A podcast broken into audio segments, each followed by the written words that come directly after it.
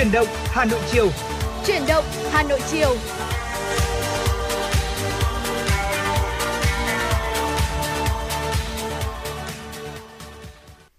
Xin kính chào quý vị thính giả và chào mừng quý vị thính giả đã đến với chương trình Chuyển động Hà Nội chiều ngày hôm nay cùng với Tuấn Kỳ và Võ Nam ạ. Vâng thưa quý vị, chương trình của chúng tôi đang được phát trực tiếp trên tần số FM 96 MHz của Đài Phát thanh và Truyền hình Hà Nội và cũng đang được phát trực tuyến trên website là hanoionline.vn và rất là hân hạnh khi được đồng hành cùng với quý vị thính giả trong một buổi chiều mưa như thế này, có đúng không ạ? Dạ vâng ạ. Cảm ơn quý vị đã lựa chọn tần sóng FM 96 MHz của Truyền động Hà Nội để đồng hành trong buổi chiều ngày hôm nay. Và trong chương trình ngày hôm nay với chủ đề là tin tức và âm nhạc, hãy giữ sóng và tương tác cùng với chúng tôi Võ Nam và Tuấn Kỳ qua số hotline của chương trình là 024 37 73 6688. Quý vị có những vấn đề quan tâm cần chia sẻ hoặc là có mong muốn được tặng bạn bè một tác phẩm âm nhạc, một lời nhắn gửi yêu thương, hãy tương tác với chúng tôi. À, xin được nhắc lại số điện thoại nóng của chương trình là 024 37 73 6688. Hãy tương tác cùng với chúng tôi quý vị nhé. Vâng và phải nói rằng là trong buổi chiều mưa như thế này thì buổi tối thì Võ Nam thường chọn làm gì nếu như mà Võ Nam có một ngày nghỉ nhỉ? Ờ, nếu mà không phải làm gì có được ngày nghỉ mà trong một buổi chiều buổi tối mưa như thế này thì chắc chắn là sẽ ngồi nhâm nhi một uh, tách cà phê một tách trà và đọc một quyển sách mà mình yêu thích rồi Vâng đúng là như vậy. Còn tôi thì tôi cũng làm giống võ nam nha, nhưng mà tôi sẽ còn thiếu một bước nữa là tôi cần một ca khúc, một giai điệu âm nhạc. Và chương trình của chúng tôi thì à, sẽ có cả à, cả âm nhạc này, cả tin tức này và những mẹo hay để có thể gửi tới quý vị thính giả trong chương trình chuyển động Hà Nội ngày hôm nay. Và để mở đầu cho một à, khởi động trong một chuyển động Hà Nội trong một chiều mưa như thế này, xin phép quý vị thính giả được gửi tới một ca, một ca khúc đó là Sài Gòn hôm nay mưa. Chúng ta đã thưởng thức mưa ở Hà Nội rồi. Vậy thì không biết là mưa ở Sài Gòn sẽ như thế nào đây? Mời quý vị thính giả cùng thưởng thức ca khúc Hà Nội Sài Gòn hôm nay mưa do giọng ca của Jison và Hoàng Duyên thể hiện. Và đây là một ca khúc của một nhạc sĩ là nhạc sĩ Hứa Kim Tuyền. Mời quý vị thính giả cùng lắng nghe.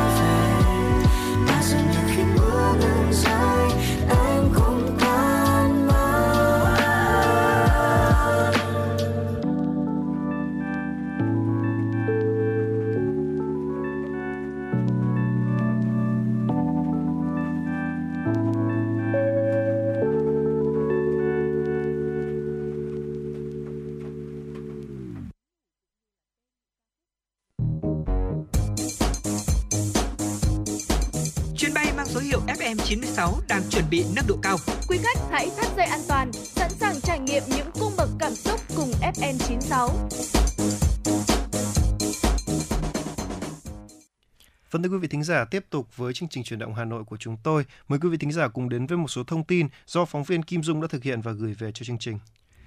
Thưa quý vị, hướng đến kỷ niệm 28 năm quan hệ ngoại giao giữa Việt Nam và Hoa Kỳ, sáng nay, lễ khai mạc Ngày hội Giao lưu Văn hóa Việt Mỹ lần thứ nhất đã diễn ra tại Hà Nội. Chương trình nằm trong khuôn khổ Ngày hội Gia đình Việt Nam 2023 do Trung tâm Triển lãm Văn hóa Nghệ thuật Việt Nam, Hội Truyền thông thành phố Hà Nội, Liên tri hội Đầu bếp Việt Nam, Hội Việt Mỹ, tri hội Doanh nhân Việt Mỹ, Hội Doanh nghiệp Tư nhân Việt Nam và Công ty Truyền thông Megalink phối hợp tổ chức. Đại diện ban tổ chức, Chủ tịch Hội Truyền thông thành phố Hà Nội Phạm Thanh Hà cho biết, đến tham gia ngày hội công chúng sẽ được trải nghiệm nhiều hoạt động văn hóa độc đáo, tạo thêm sự gắn kết, hiểu biết về mối quan hệ giữa hai nước Việt Nam và Hoa Kỳ. Tại ngày hội, diễn ra đa dạng các hoạt động giao lưu như chương trình biểu diễn ẩm thực, trình diễn nhạc rock, tiểu phẩm hài kịch có nội dung về sự khác biệt giữa hai nền văn hóa, kết hợp với hướng dẫn kỹ năng bảo vệ bản thân khi đi du học, tham quan khu trưng bày gian hàng doanh nghiệp. Dự kiến Ngày hội Giao lưu Văn hóa Việt Mỹ sẽ tổ chức thường niên nhằm tăng cường giao lưu quảng bá văn hóa, tăng cường xúc tiến thương mại và mở rộng cơ hội tìm hiểu du lịch học tập giữa hai nước. Thưa quý vị, theo ông Vương Trinh Quốc, trưởng ban quản lý khu kinh tế tỉnh Lào Cai, trong thời gian cao điểm xuất khẩu quả vải, các lực lượng liên ngành làm việc ở cửa khẩu Kim Thành đã bố trí cán bộ có mặt ở các vị trí làm việc trước giờ mở cửa khẩu 30 phút để tiếp nhận giải quyết thủ tục để hoạt động xuất khẩu quả vải tươi tại cửa khẩu Kim Thành được nhanh chóng và thuận lợi. Ban biên ban trạm biên phòng của cửa khẩu Kim Thành tăng cường lực lượng hướng dẫn, điều tiết ưu tiên phương tiện chở quả vải tươi xuất khẩu vào đầu giờ sáng ngày hôm nay. Hàng ngày, và bảo đảm theo thứ tự điều tiết công khai minh bạch. Tại cửa khẩu đường bộ Kim Thành hiện nay, tất cả các xe chở quả vải tươi đều được ưu tiên thông quan hoàn toàn trong buổi sáng mỗi ngày.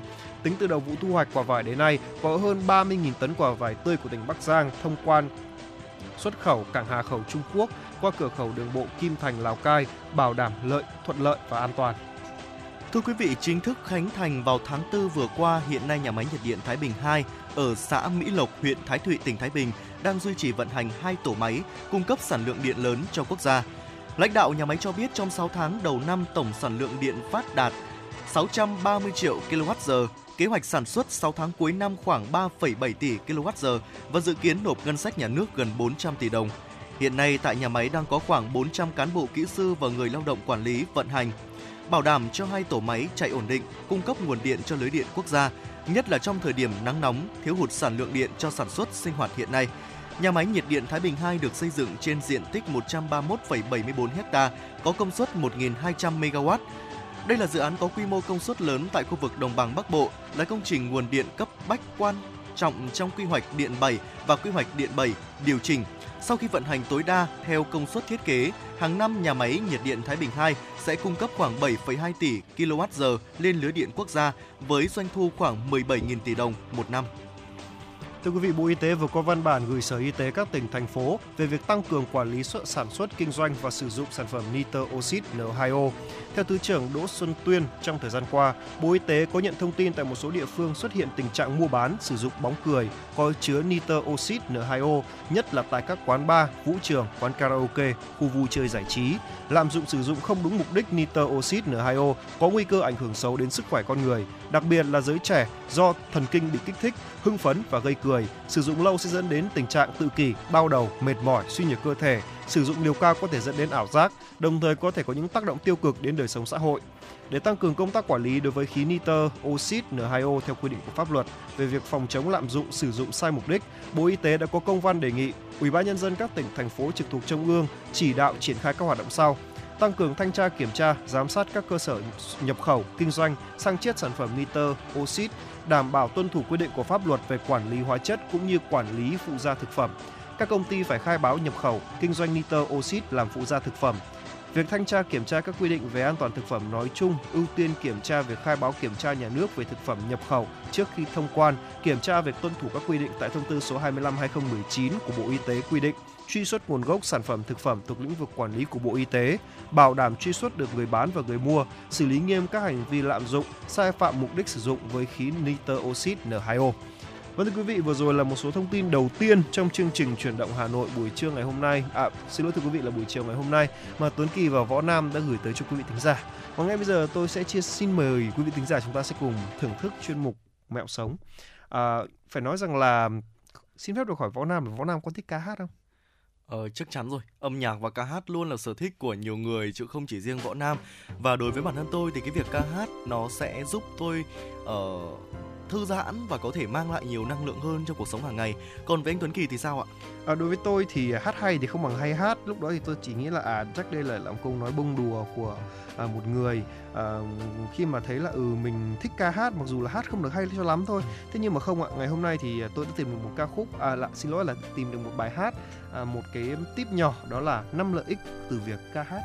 năm ừ. lợi ích dành cho sức khỏe từ việc ca hát thực sự thì nghe đọc bài viết này xong tôi cũng khá là tò mò và ủa ca hát thực sự là có tác dụng lớn đến vậy sao? Hóa ra là hóa ra nếu như mà đúng là như vậy thì các ca, ca sĩ của chúng ta là những người khỏe mạnh nhất đúng không ạ? Trong các loại nghề nghiệp rồi. Và theo một kết quả nghiên cứu về đánh giá của nhà nghiên cứu đại học Otago của ờ, New Zealand thì ca hát mang lại lợi ích về thể chất và tâm lý cho những người có và không có vấn đề về sức khỏe tiềm ẩn theo phó giáo sư Nikolai Swain của trường đại học Otago, người cộng tác nghiên cứu với con trai của bà là sinh viên thạc sĩ uh, Queen Campbell cho biết là không giống với những phương pháp điều trị y tế khác thì ca hát không có tác dụng phụ và lợi ích sức khỏe của việc ca hát được chứng minh bằng khoa học vững chắc. Bài đánh giá này của Queen đã tập hợp các khoa học này lại với nhau và cho thấy rằng ngay cả một buổi ca hát cũng có thể mang lại lợi ích sức khỏe mà có thể đo lường được. Vì vậy, chính xác là điều mà bạn nhận được thông việc nhận được thông qua việc ca hát là gì? Ngay sau đây sẽ là năm lợi ích mà Tuấn Kỳ và Võ Nam sẽ gửi đến quý vị ngay nhé. Dạ vâng ạ, đầu tiên thì có lẽ Võ Nam nghĩ rằng là một cái lợi ích mà tôi đã từng uh, nhắc đến, tôi đã vừa nhắc đến một ít phút trước đây, đó chính là giúp giảm căng thẳng. À, có thể nói là vào những cái lúc mà chúng ta cảm thấy uh, áp lực bởi công việc, bởi uh, cuộc sống thì âm nhạc đóng vai trò uh, như một cái ờ, điều gì đó nó có thể giúp chúng ta có thể giải tỏa được những căng thẳng trong cuộc sống. Thực tế là như vậy thưa quý vị, nghiên cứu cũng đã chỉ ra rằng là mức độ của một loại hormone gây căng thẳng uh, có tên là cortisol thấp hơn sau một buổi hát ít căng thẳng Kết quả cho thấy là mọi người đều cảm thấy thư giãn hơn sau khi mà người ta có tiếp xúc với âm nhạc. Tin tốt hơn nữa là ca hát cũng có thể được xem như một hoạt động chiến lược giảm căng thẳng bất kể là bạn có thể uh, hát solo hay là ừ, chúng ta là một phần của một uh, buổi hoặc một buổi tiệc ca nhạc cùng với bạn bè à, hay là chúng ta hát một mình thì cũng thế nó cũng có tác dụng giảm căng thẳng như nhau vậy nên là nếu quý vị và các bạn đang cảm thấy đôi khi là hơi áp lực hơi căng thẳng với cuộc sống và công việc một tí hãy đến với ca hát để có thể uh, đón nhận cái lợi ích đầu tiên mà nó mang lại. Vâng và tiếp theo là ca hát giúp chúng ta chịu đau tốt hơn. À, một nghiên cứu của Vương Quang cho thấy là việc à, so với việc là chỉ nghe một bài hát một cách thụ động nỗ lực thì thực sự là bài hát đó sẽ kích hoạt giải phóng hormone endorphin khiến cho cảm giác đau ít hơn và tốt hơn à, thực ra thì chắc là nếu như mà thực sự là cái điều này thì mấy bạn mà đi nhổ răng khôn thì sẽ là những người chắc là đau đớn nhất rồi không áp dụng được cách này. Còn đúng không ạ? Và điều này thì hình như là có một câu chuyện nào đó của võ nam cũng kể cho tôi hay sao đúng không? Mà có một người bạn đã hát trong khi mà làm gì đó. Dạ vâng đúng là như thế ạ. Khi mà những uh, tôi có một cái người bạn mà khi cái bạn ấy đi uh, có một vài cái uh, hành động khiến bạn ấy đau nó tiêm chẳng hạn. Đó thì bạn ấy sẽ hay là những cái lúc mà bạn ấy sẽ đi có một cái gì đấy mà khiến cho bạn ấy đau. À, thì bạn ấy luôn luôn hát và tôi đã từng nghĩ là ủa tại sao những lúc đau như thế bạn ấy lại hát? Và bây giờ tôi mới biết đến tác dụng của nó đó là ca hát có thể giúp chịu đau tốt hơn. À, chúng tôi cũng vừa mới nhận được một cái tin nhắn của quý vị thính giả chắc là đang nghe chương trình cũng có hỏi là uh, dành câu hỏi cho anh Tuấn Kỳ đó là nếu uh, hát nhưng mà không hay thì nó có giữ được những cái tác dụng này không ạ? Anh Tuấn Kỳ có thể trả lời câu hỏi này không ạ? À, không trả làm sao cả vì là hát thì về cơ bản chỉ là hát thôi còn hay dở là tôi thấy là do oh. tai nghe của mỗi người đúng không ạ? Mỗi người có một ờ, một cái cảm giác à, thích thú với một tần số âm thanh khác nhau. Có người hát hay có người hát dở. Nhưng mà về cơ bản tôi đang nói hát nói chung thôi chứ tôi không muốn nói là ừ chỉ có các ca sĩ mới làm được. Ví dụ như bây giờ ca tôi cảm thấy là tôi đau quá tôi có thể hát kể cả hát dạ dở vâng một tí và mọi người cảm thấy hơi khó chịu cũng được nhưng mà miễn là thôi chúng ta giảm đau là được rồi có đúng không ạ À, ngoài ra thì ca hát còn giúp cho các kỹ năng nhận thức của uh, con người nữa.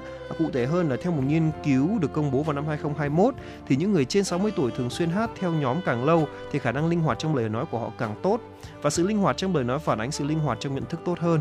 Đó là khả năng điều chỉnh và chuyển trọng tâm giữa các quá trình suy nghĩ khác nhau và thường là một trong những chức năng não đầu tiên bị ảnh hưởng bởi chứng mất trí nhớ. Tức là nếu như mà chúng ta hát ấy, thì mỗi một uh, tức là đầu tiên chúng ta phải nhớ lời đã đúng không ạ? Ừ. Việc ca hát xong chúng ta phải nhớ lời và cái việc nhớ lời đấy lại vô vô hình chung lại giúp chúng ta uh, ghi nhớ được gọi là chúng ta có phản xạ ngôn ngữ tốt hơn. Đấy cũng điều hoàn toàn hợp lý đúng không ạ? Nếu như chúng ta có chứng hay quên thì chắc là chúng ta sẽ viết nó thành bài hát đi biết đâu được là chúng ta sẽ vẫn có thể nhớ được nó thì sao đúng không ạ? Dạ vâng ạ còn một cái tác dụng nữa của việc ca hát mà quý vị cũng uh, nên biết đó chính là việc ca hát có thể khiến con người cảm thấy hạnh phúc hơn. Một cái nghiên cứu được công bố vào năm 2017 đã chỉ ra những cái mối liên hệ giữa ca hát và tâm trạng được cải thiện. Một nghiên cứu gần đây của các nhà nghiên cứu Đại học Quốc gia Úc cũng đã xác nhận cái điều này. Những người mắc bệnh mất trí nhớ đã tham gia vào một cái chương trình hát theo nhóm và sau một vài tuần thì kết quả thật ấn tượng, cái điểm số sức khỏe của họ tăng lên và có các triệu chứng trầm cảm giảm xuống. Hay nói một cách khác là uh, cái việc này nó khác với cái việc can thiệp của âm nhạc nhé, không phải là uh, đứng trước mặt mọi người và hát và chúng ta hát cùng nhau uh, tiến sĩ Gelgi P. Rowney cũng đã Ờ, là một cái nhà nghiên cứu của ANU và người điều hành chương trình ca hát đã cho biết rằng là nghiên cứu này đã cung cấp cho ở chúng tôi những bằng chứng về tác động của âm nhạc ngoài giá trị giải trí của nó, điều mà chúng tôi luôn biết đến qua các giai thoại. Vậy thì có thể thấy rằng là âm nhạc không chỉ đơn thuần là những cái giai điệu giúp chúng ta giải trí, ờ, giúp chúng ta giải tỏa được căng thẳng trong cuộc sống mà nó còn là một trong những cái cách thức để chúng ta có thể cải thiện uh, sức khỏe của mình đúng không ạ? Vâng, đúng là như vậy. Và điều cuối cùng là đó là giúp cho cải thiện chức năng miễn dịch của con người. À, nếu tham gia một nhóm hoặc một dàn hợp xướng để hát thì chỉ sau một giờ hòa âm thôi bạn sẽ có một lượng là cytokine tăng lên ở khắp cơ thể. Và cytokine là các protein của các hệ thống miễn dịch ừ. có thể tăng cường khả năng chống lại bệnh tật của cơ thể chúng ta. Và nghiên cứu cũng chỉ ra rằng là mức độ globutin miễn dịch A của chúng ta sẽ tăng lên. Và globutin miễn dịch A là một loại protein không thể à, kháng thể trong máu sẽ đóng góp vai trò quan trọng trong việc à, phòng thủ đầu tuyến phòng thủ đầu tiên của cơ thể giúp bạn chống lại các bệnh nhiễm trùng đường hô hấp do vi khuẩn và virus đó phải nói rằng là ca hát tưởng là đơn giản thôi nhưng hóa ra cũng có rất là nhiều công dụng của đúng không ạ vâng và vừa rồi là một số chia sẻ của Tuấn Kỳ và Võ Nam về năm năm công dụng của việc ca hát đối với sức khỏe của chúng ta. Còn ngay bây giờ thì chúng ta sẽ quay trở lại với không gian âm nhạc của FM96. Chúng ta sẽ cùng đến với ca khúc Cảm ơn và xin lỗi, một sáng tác của nhóm nhạc Chili's và cũng chính do nhóm nhạc này thể hiện. Mời quý vị thính giả cùng thưởng thức ca khúc này.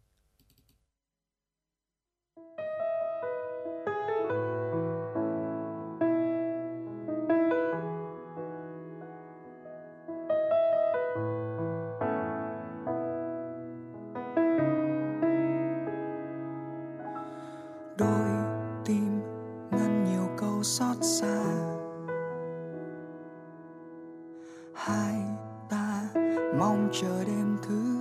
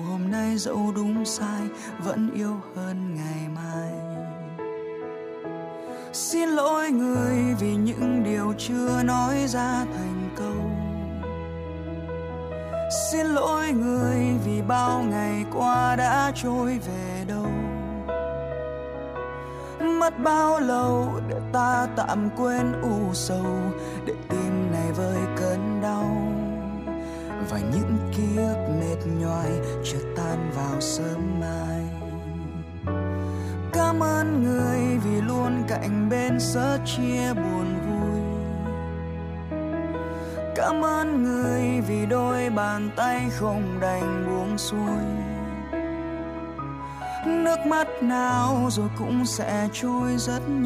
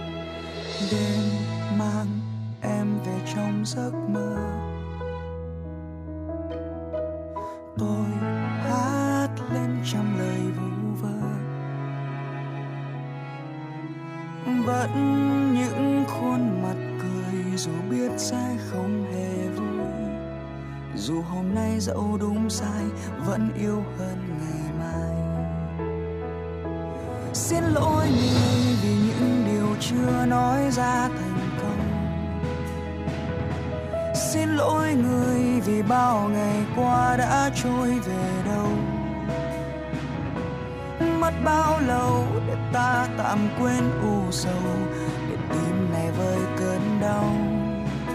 Và những ký ức mệt nhoài chưa tan vào sớm mai. Cảm ơn người vì luôn cạnh bên sớt chia buồn vui. Cảm ơn người vì đôi bàn tay không đành buông xuôi mắt nào rồi cũng sẽ trôi rất nhanh. Về nơi ấm êm vô cùng, ta xin để lại nụ hôn một lần với ai. Xin lỗi người vì những điều chưa nói ra thành câu. Xin lỗi người vì bao ngày qua đã trôi về đâu. Mất bao lâu để ta tạm quên?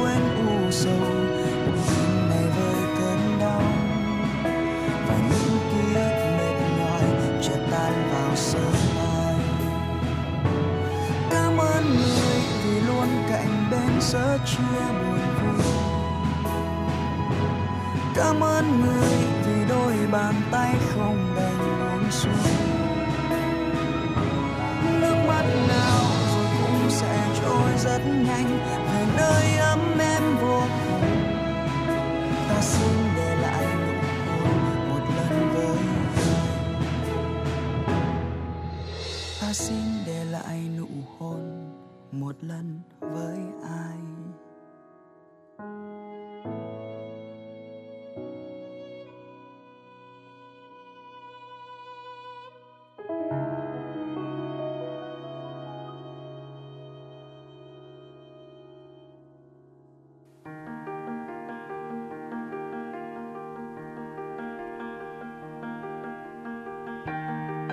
Quý vị và các bạn đang theo dõi kênh FM 96 MHz của đài phát thanh truyền hình Hà Nội. Hãy giữ sóng và tương tác với chúng tôi theo số điện thoại 024 3773 6688. FM 96 đồng hành trên mọi nẻo đường.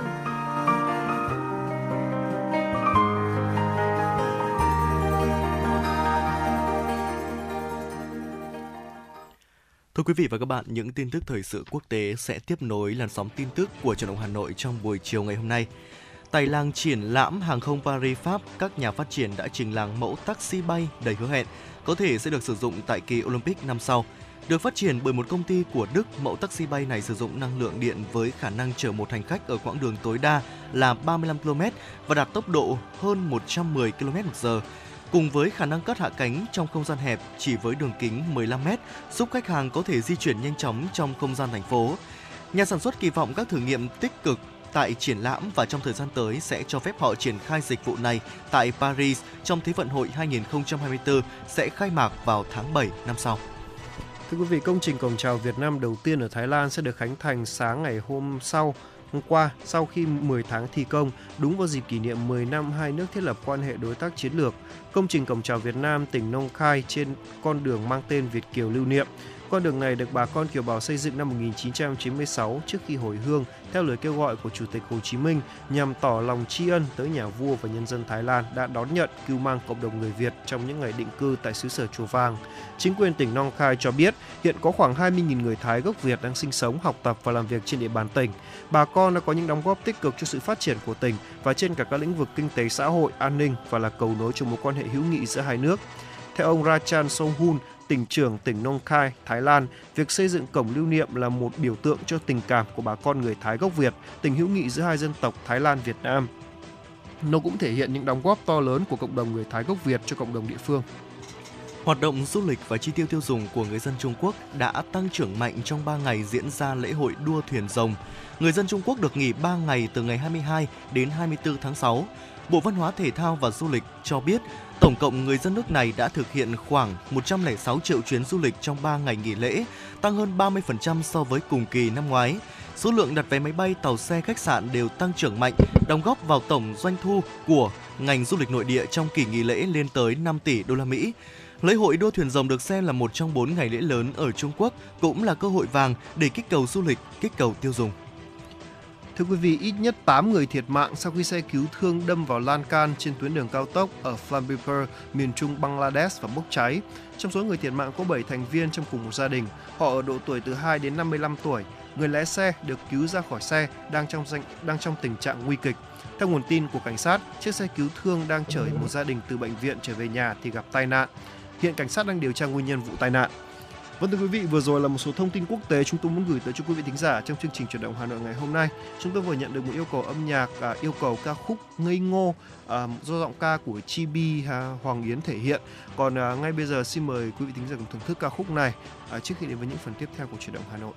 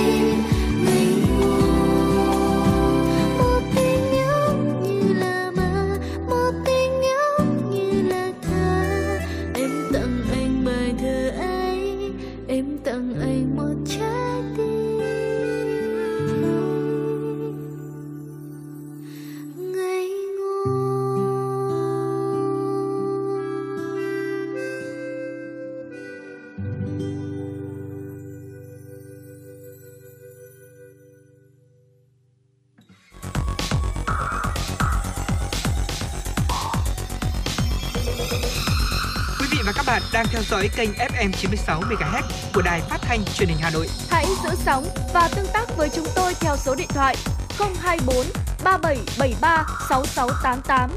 FM 96 đồng hành trên mọi nẻo đường. đường.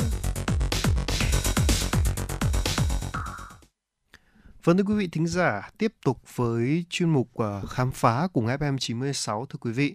À, phải nói rằng là thời gian gần đây thì uh, câu chuyện về con tàu Titanic, con tàu đã chìm cách đây cũng phải gọi là hơn một thế kỷ rồi có đúng không ạ? Nếu nó đúng ra là nói chi tiết ra thì sẽ là 10.000 à, không mười nghìn không trăm lẻ hai mươi năm. Tôi nhớ không nhầm thế hai nghìn không trăm lẻ mười năm gì gì đó. Nói chung là cũng là hơn một nghìn hơn một trăm năm rồi. Và phải nói rằng là tại bờ biển à, con tàu này thì đây là một con tàu hơi nước sang trọng bị chìm vào dạng sáng ngày 15 tháng 4 năm 2022 ở bờ biển Newfoundland ở Bắc Đại Tây Dương và thậm chí là không biết là Võ Nam đã xem bộ phim Titanic này chưa? À, tôi cũng có xem qua uh, bộ phim Titanic này rồi và cũng khá là ấn tượng với những chi tiết ở trong phim và cũng có thắc mắc và cũng có thử tìm hiểu về con tàu này rồi. Vâng, phải nói rằng là những vụ chìm tàu ở thời đó thì chia sẻ thẳng là không thiếu. Ừ. Nhưng mà điều gì khiến cho cái việc chìm con tàu này nổi tiếng đến vậy? Thì ngay bây giờ thì chúng ta sẽ cùng tìm hiểu nha. Nói qua một chút thì đây là một chuyến tàu vượt Đại Tây Dương đầu tiên mà con tàu này thực hiện và cũng là con chuyến tàu cuối cùng con tàu này thì được mệnh danh là không thể chìm và người thiết kế ra con tàu này cũng đã phải nói một câu, phải dùng từ là những người theo đạo thiên chúa cảm thấy rất là rất là báng bổ đó là đến chúa cũng không thể đánh chìm được con tàu này và chuyện gì xảy ra thì chắc là chúng ta cũng đã biết rồi và vụ đám tàu này đã đi vào lịch sử được cho là vụ thảm họa hàng, hàng hải nghiêm trọng nhất với hơn 1.500 người thiệt mạng trong thảm họa và điều đáng chú ý là trên chiếc tàu nổi tiếng thế giới này còn có rất nhiều quan chức cấp cao, những người có chức sắc, những người nổi tiếng và có cả những người giàu có nữa. Nhiều người trong số họ thiệt mạng đã gây sự rúng động với toàn thế giới tại thời điểm đó. Và trong số những người này là có cả những chuyên gia về tài chính, có cả những người mà đã Ừ, gọi là phủ quyết việc thành lập ra cục dự trữ liên bang Mỹ phát nữa cơ. Đó, nói chung là cũng là một chuyến tàu này nó nổi tiếng một vụ thảm họa nổi tiếng như vậy vì là nó chứa rất nhiều những con người những người thiệt mạng ở đây đã có tác động rất khủng khiếp đến với lịch sử có phải không ạ Dạ vâng ạ, và đến ngày 1 tháng 9 năm 1985 thì xác của con tàu Titanic đã được phát hiện và càng làm tăng thêm cái sự quan tâm sâu sắc của công chúng đối với con tàu này. Nhà hải dương học và khảo cổ dưới nước Robert Ballas cho biết rằng là uh, cùng với nhà thám hiểm người Pháp là Jean-Louis uh, ờ, Michel chính là người đã phát hiện ra cái xác của tàu Titanic nằm ở độ sâu khoảng 4 km và khoảng 595 km về phía đông nam của Mistaten Point. Ở thời điểm đó thì à, một số than tạp chí nổi tiếng đã cho rằng là những cái bức ảnh và những cái video thu được về xác con tàu mang tới một cái cảm giác siêu nhiên à, như thể là lần đầu tiên được chụp được cái hình của một bóng của một cái con ma. À, và vài năm sau khi sự kiện này ờ, được ờ, nổi lên thì hàng loạt những cái khách du lịch giàu có tò mò về con tàu này sẵn sàng trả cả hàng nghìn đô để có thể xuống tham quan con tàu và đó là một cái trải nghiệm mà nhiều người tin rằng là như thế như thể được bước vào một cái thế giới khác vậy. Vâng và tiếp theo đó là phần ngoài phần xác tàu ra thì Titanic còn mê hoặc khán giả với những câu chuyện đằng sau được kể từ chính những người sống sót. À, có một lời kể như thế này là chúng tôi bị hạ thấp xuống khi ở trên thuyền cứu hộ. Hầu hết những người trên này là phụ nữ và họ rất sợ không một ai nói gì cả. Nạn nhân sống sót là Marjorie Robb kể lại khi mà có mặt trên con tàu xấu số cô mới chỉ 23 tuổi thôi và may mắn là cô được cứu sống nhờ thuyền cứu hộ. Rồi tôi nghĩ rằng là mình cần phải giúp đỡ khi có thể, vì vậy nên tôi đã cầm mái chèo và liên tục chèo như thế. À, hay là tiếp tục cô bà có kể lại đó là Tôi vẫn còn nhớ tiếng ồn trong con tàu tạo ra khi chìm dần xuống. Tôi thực sự có thể cảm nhận được tiếng ồn, tiếng la hét của mọi người và sự rung chuyển của con tàu. Thực ra thì khi mà nói đến câu chuyện về chuyến tàu Titanic ấy, thì tôi lại chỉ nhớ đến là có một cái câu nói rất là nổi tiếng đó là phụ nữ và trẻ em trước. Bọn Nam có tin một câu nói đó thật không? Thực ra thì bản thân tôi thì à, tôi không tin đâu. Bởi vì là theo một thống kê của những người còn sống sót nha thì tỷ lệ sống sót của những vị khách khoang hạng 3 ừ. còn không bằng tỷ lệ sống sót của một con chó của bà chủ ở khoang hạng nhất. Đó. Có những câu chuyện có đến mức như vậy À, tuy nhiên thì chúng ta cũng không thể quên là vị thuyền trưởng có những câu chuyện thực sự cảm động như là vị thuyền trưởng của họ chẳng hạn, đã quyết định là chìm cùng con tàu hay là hình ảnh của một à, cặp vợ chồng già ở khoang hạng nhất nha, cũng đã quyết định là chết chìm cùng với nhau trong à, trên con tàu này. Và họ quyết định là nhất định là không, bà không sống một mình và ông cũng không sống một mình, mà họ muốn chết cùng nhau. Đó là một câu chuyện rất là lãng mạn. Và thậm chí là những à, người nhạc công ở trên tàu cũng vậy. Trong khi hành khách đang hoảng loạn thì họ vẫn, gọi là, cất lên cái khúc nhạc của mình trong những giây phút cuối cùng của tàu Titanic để khiến cho mọi người bình tĩnh trở lại và có thể phân chia tàu một cách hợp lý. Và đến khi mà phải nói rằng là tôi cũng cảm thấy hơi ờ, trách cứ cái người thiết kế tàu một chút là tại sao với lượng khách lớn như vậy mà cái số lượng tàu cứu hộ cứu hộ là ít thế. Ít một cách bất ngờ luôn và phải nói là như vậy. Vâng ạ, có thể nói đó là những câu chuyện mà người ta vẫn hay nói với nhau. Mặc dù ờ, chuyến tàu định mệnh này định mệnh này là một cái thảm kịch của nhân loại thế nhưng mà à, Titanic vẫn được cho là một đại diện của đỉnh cao thành tựu công nghệ hàng hải thưa quý vị. Điều này được xác định bởi tờ The Global and Mail vào năm 2012. Tuy nhiên thì chính bằng công nghệ tiên tiến được cho là không thể chìm cùng với sự kiêu ngạo về công nghệ là mọi thứ khiến mà Titanic tan vỡ dưới đáy đại dương. Ở chúng ta có thể kiểm soát rất nhiều trong thế giới của mình, nhưng ở một mức độ cơ bản nào đó thì con người dễ bị tổn thương trước tự nhiên. Tờ báo này nhận định và thực tế là ở chẳng có âm mưu nào nham hiểm của con người gây ra ở chỉ bằng một tảng băng trôi đơn thuần, đó mới là kẻ ừ, gây ra cái sự mất mát khủng khiếp này. Vâng và ngoài những ờ, điều mà thực sự được kiểm chứng về Titanic thì con tàu này còn nổi tiếng thu hút được sự chú ý của công chúng nhờ những huyền thoại kỳ bí xung quanh nữa. Cho tới ngày nay thì còn rất nhiều những lời đồn thổi về nguyên nhân thực sự gây ra đám tàu liên quan đến vấn đề tâm linh và chủ đề tâm linh luôn thu hút mọi sự tò mò của con người. Đó là một phần lý do tại sao mà tàu Titanic vẫn là một bí ẩn mà mọi người trên thế giới đều muốn được khám phá. Đến nên thì khi mà người ta đi ờ, tìm kiếm, thám hiểm thì người ta vẫn để tìm được những là chiếc ờ, thìa ờ, muỗng cũ đó và cả những um, máy hát này hay là rất nhiều những kỷ vật của họ vẫn còn lại với thời gian. Và con tàu Titanic thì rất nhiều lần là đã muốn là trục vớt nó rồi nhưng mà không ai làm được cũng là có một số những vì một số nguyên nhân nữa. Vâng vừa rồi là những chia sẻ của Tuấn Kỳ và Võ Nam về con tàu huyền thoại Titanic. Hy vọng rằng là chúng ta đã có những phút giây gọi là thư giãn với một bài viết cũng khá là thú vị như thế này. À, ngay bây giờ chúng ta sẽ cùng à, đến với một giai đoạn âm nhạc mà chúng tôi muốn gửi đến cho quý vị. À, một người một quý vị thính giả đã yêu cầu được lắng nghe ca khúc yêu xa một sáng tác của Vũ Cát Tường và cũng do chính cô thể hiện. Ngay bây giờ xin mời quý vị thính giả chúng ta hãy cùng thưởng thức ca khúc này trước khi đến với những phần tiếp theo của truyền động Hà Nội.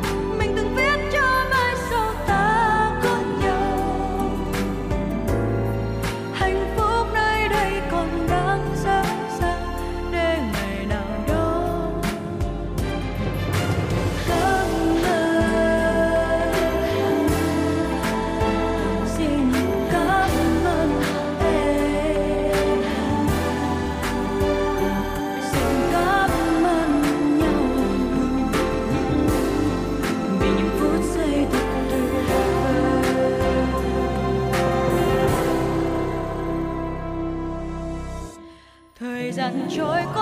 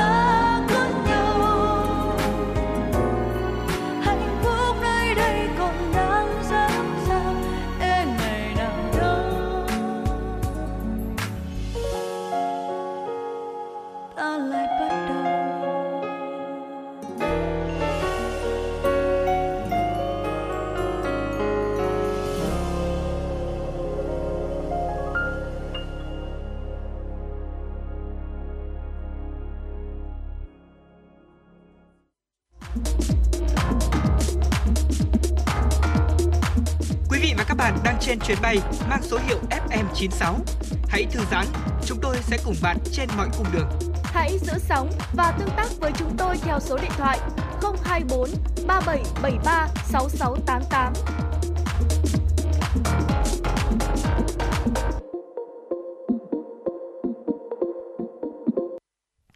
Vâng thưa quý vị thính giả, tiếp tục với dòng chảy tin tức của FM 96. Mời quý vị thính giả cùng đến với một số thông tin do phóng viên Kim Dung đã thực hiện và gửi về cho chương trình. Thưa quý vị, theo quy định của Bộ Tài nguyên và Môi trường, bắt đầu từ năm nay, khoảng 1.920 cơ sở phát thải theo danh sách chỉ định đã bắt đầu phải thực hiện kiểm kê định kỳ khí thận nhà kính phát thải. Đây là tiền đề quan trọng cho giai đoạn từ 2026 đến 2030 sẽ bắt đầu thực hiện giảm nhẹ phát thải khí nhà kính theo hạn ngạch Bộ Tài nguyên và Môi trường phân bổ cho các doanh nghiệp, bộ, ngành.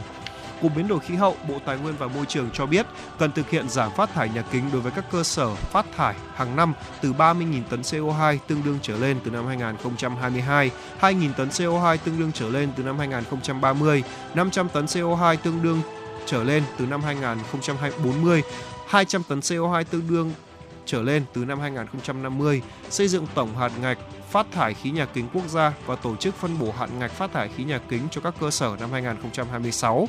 Tiền đề quan trọng để giúp các doanh nghiệp giảm nhẹ phát thải khí nhà kính là việc kiểm kê khí nhà kính, có nghĩa là xác định nguồn phát thải và đong đếm lượng phát thải đó.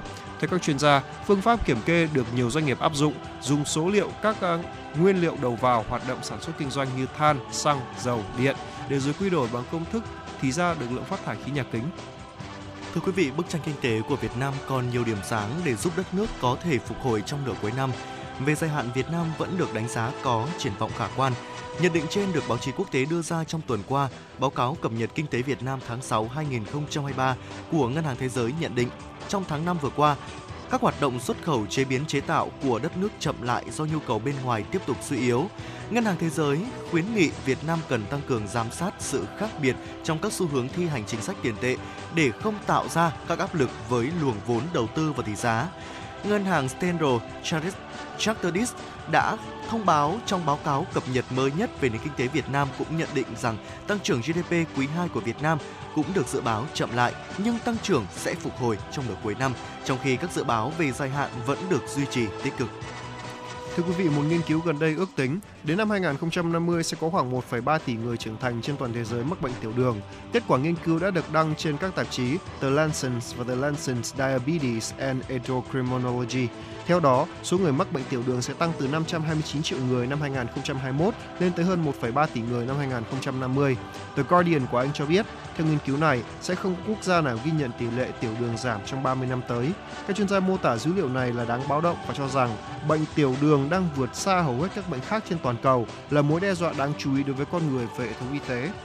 Vâng thưa quý vị, còn một số vừa rồi là một số thông tin do phóng viên Kim Dung đã thực hiện và gửi đến cho chương trình truyền động Hà Nội của chúng tôi. Và ngay bây giờ chúng ta sẽ cùng đến với một chuyên mục đó là sống khỏe cùng FM 96 thưa quý vị. Và vâng, à, thuốc lá.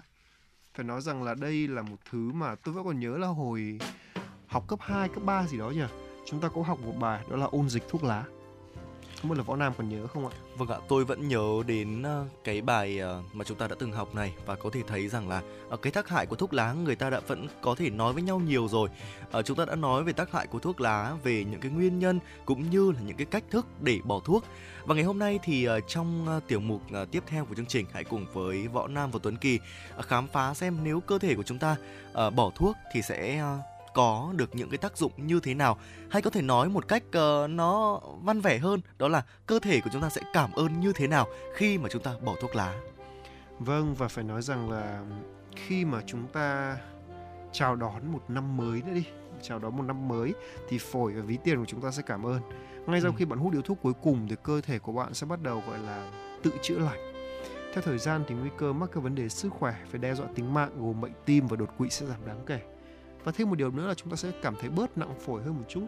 Đôi khi chỉ cần không hút thuốc một ngày thôi, ngày hôm sau chúng ta sẽ cảm thấy là ở phổi chúng ta sẽ nhẹ hơn rất là nhiều đối với những bạn nào mà đã từng hút thuốc đúng không ạ?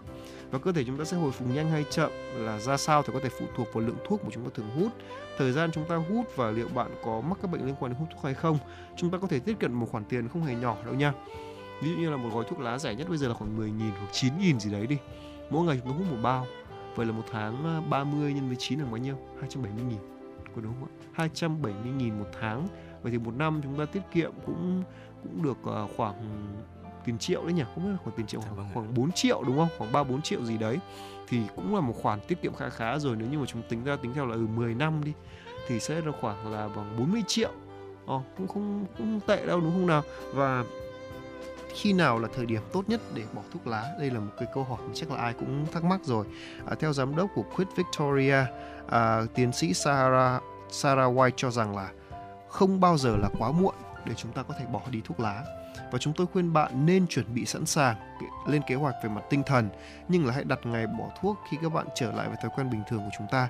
À, tiến sĩ White có chia sẻ nếu bạn à, có luôn hút thuốc trong giờ nghỉ giải lao hay tại nơi làm việc nhưng lại bỏ thuốc trong kỳ nghỉ bạn có nguy cơ tái nghiện khi quay lại à, làm việc trong thời gian nghỉ giải lao đó ạ. Dạ vâng ạ. Và bên cạnh đó thì à, cũng có một cái vấn đề nữa đó chính là những lý do tuyệt vời để chúng ta bỏ thuốc lá. À, có rất nhiều những cái lợi ích của việc bỏ thuốc chẳng hạn như là cải thiện vị giác này, khứu giác cũng như là lưu thông máu tốt hơn có thể xuất hiện trong vòng vài ngày. Ở những người khác thì sẽ để thở dễ dàng hơn thì có thể sẽ mất thời gian hơn uh, các chuyên gia cũng cho rằng là có hai phần quan trọng để bỏ thuốc lá ở uh, nghiện nicotine về thể chất và sự phụ thuộc theo thói quen hoặc là cảm xúc vào cái việc hút thuốc trong một số tình huống nhất định và các bác sĩ đa khoa và dược sĩ có thể tư vấn về uh, những cái miếng dán để giải phóng nicotine ở mức độ chậm, ổn định hoặc là có một cái giải pháp nữa mà được nhiều người sử dụng đó là nhai kẹo cao su, uh, viên ngậm hoặc là thuốc xịt khi mà thèm thuốc. Thuốc là một ừ, cái thứ có thể gây ra cái chứng nghiện, vì thế nên là uh, các chuyên gia cũng cho rằng đó là một quá trình từ trung bình đến dài hạn nhưng đáng giá, đặc biệt là khi Covid-19 gây thêm những rủi ro về phổi cho người hút thuốc. À, không nghi ngờ gì nữa, thậm chí là hút vài điếu thuốc mỗi tuần cũng làm tăng nguy cơ mắc bệnh ung thư, đột quỵ, bệnh phổi và tim. Vậy thì điều gì sẽ xảy ra với cơ thể của chúng ta khi mà chúng ta bỏ hút thuốc? Vâng ạ. Theo các chuyên gia thì lợi ích của việc bỏ sẽ bắt đầu gần như là ngay lập tức thôi. Đây chỉ là một số cải tiến mà có thể mong đợi ví dụ như là sau 6 giờ chẳng hạn. Ừ. Nhịp tim của chúng ta sẽ chậm lại và huyết áp của chúng ta ổn định hơn cái này tôi đã từng trải qua rồi đúng là như thế. Và một nếu trong vòng một ngày thì hầu như tất cả các nicotine đã ra khỏi máu của chúng ta mức độ carbon dioxide trong máu đã giảm xuống và oxy có thể dễ dàng đến với tim và cơ bắp của bạn hơn. Với một số người mà hút thuốc thường xuyên ấy thì họ sẽ đầu tiên khi trong mỗi buổi sáng ngủ dậy họ sẽ cảm thấy đầu tiên đó là nặng phổi ừ. đúng không ạ? Họ sẽ cảm thấy là phổi họ dường như có gì để nó đè lên vậy. Đặc biệt là vừa mới ngủ dậy xong thì họ vừa mới uh, trước khi đi ngủ họ có làm một vài điếu thuốc thì họ cũng sẽ cảm thấy là phổi họ sẽ có khả năng là cảm giác bị nặng hoặc là khi mà họ đi tập thể dục chẳng hạn, thì hay là tập thể hình, hay là vận động một bộ môn thể thao đấy bạn, người đó cũng sẽ có cảm giác là ở phổi mình đang có một thứ gì đó đè lên rất là nhiều và cảm giác rất là khó chịu, đúng không ạ? Và ngoài ra thì sau một tuần thì vị giác và khứu giác của chúng ta có thể được cải thiện. Bạn sẽ có nồng độ chất chống oxy hóa bảo vệ trong máu cao hơn như là vitamin C vậy. Dạ vâng ạ. Vậy thì à, một cái thời gian xa hơn đi, 3 tháng thì sao? Hệ thống sẽ làm sạch tự nhiên phổi của bạn đang phục hồi, uh, trở nên tốt hơn trong việc loại bỏ chất nhầy, hắc ín và bụi bẩn. Tập thể dục cũng có ích trong quá trình này. Uh, máu của bạn sẽ ít đặc và dính hơn và lưu lượng máu đến tay và chân của bạn sẽ được cải thiện rất là nhiều. ở một năm thì sao khi đó thì phổi của chúng ta sẽ khỏe mạnh hơn và cái việc chúng ta thở sẽ dễ dàng hơn một thời gian xa hơn 2 đến 5 năm, nguy cơ đau tim đột quỵ giảm đáng kể. Nó sẽ tiếp tục giảm dần theo thời gian. Đối với phụ nữ thì trong vòng 5 năm, nguy cơ ung thư cổ tử cung giống như một người chưa bao giờ hút thuốc. Sau 20 năm, nguy cơ đau tim và đột quỵ của bạn gần bằng với một người chưa bao giờ hút thuốc. Vâng, và ngoài ra thì sau 20 năm thì phải nói rằng là dường như là có một sự lột xác đúng không ạ? Ừ. Phải nói là như vậy và hy vọng rằng là những ờ, thông tin vừa rồi xin phép được uh, điểm lại là những lợi ích của việc bỏ thuốc sẽ khiến cho chúng ta gọi là có một sức khỏe tốt hơn có đúng không ạ? Và nếu như mà có nhiều có nhiều cách để bỏ thuốc lá Võ Nam đã từng nghe những cách nào để thuốc lá rồi, ví dụ như là với những người mà hay hút thuốc chẳng hạn. Ừ, có những cái cách thức để chúng ta có thể uh, bỏ thuốc lá như tôi cũng đã vừa chia sẻ ở phần trên rồi chúng ta có thể sử dụng những cái miếng dán để loại bỏ cái lượng nicotine này hay là có thể sử dụng những cái loại thuốc xịt này hay là một cái giải pháp mà nhiều người thường xuyên sử dụng nó nhai kẹo cao su để có thể giảm bớt đi cái việc mà chúng ta thèm thuốc như một cái thói quen Vâng, đúng là như vậy.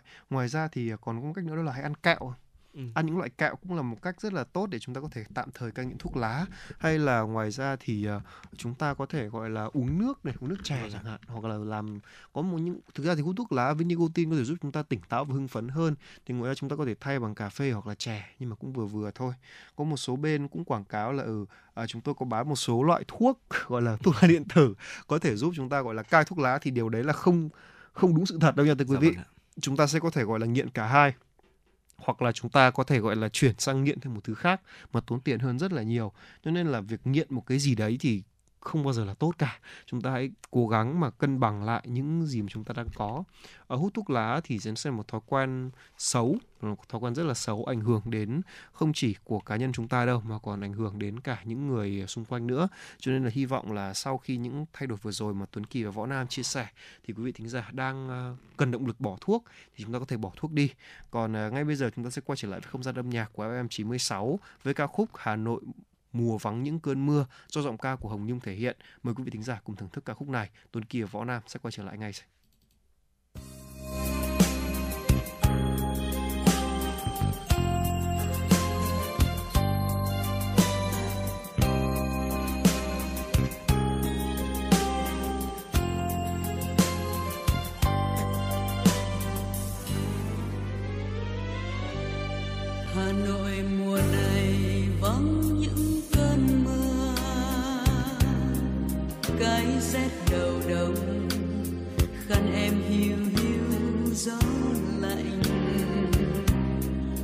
hoa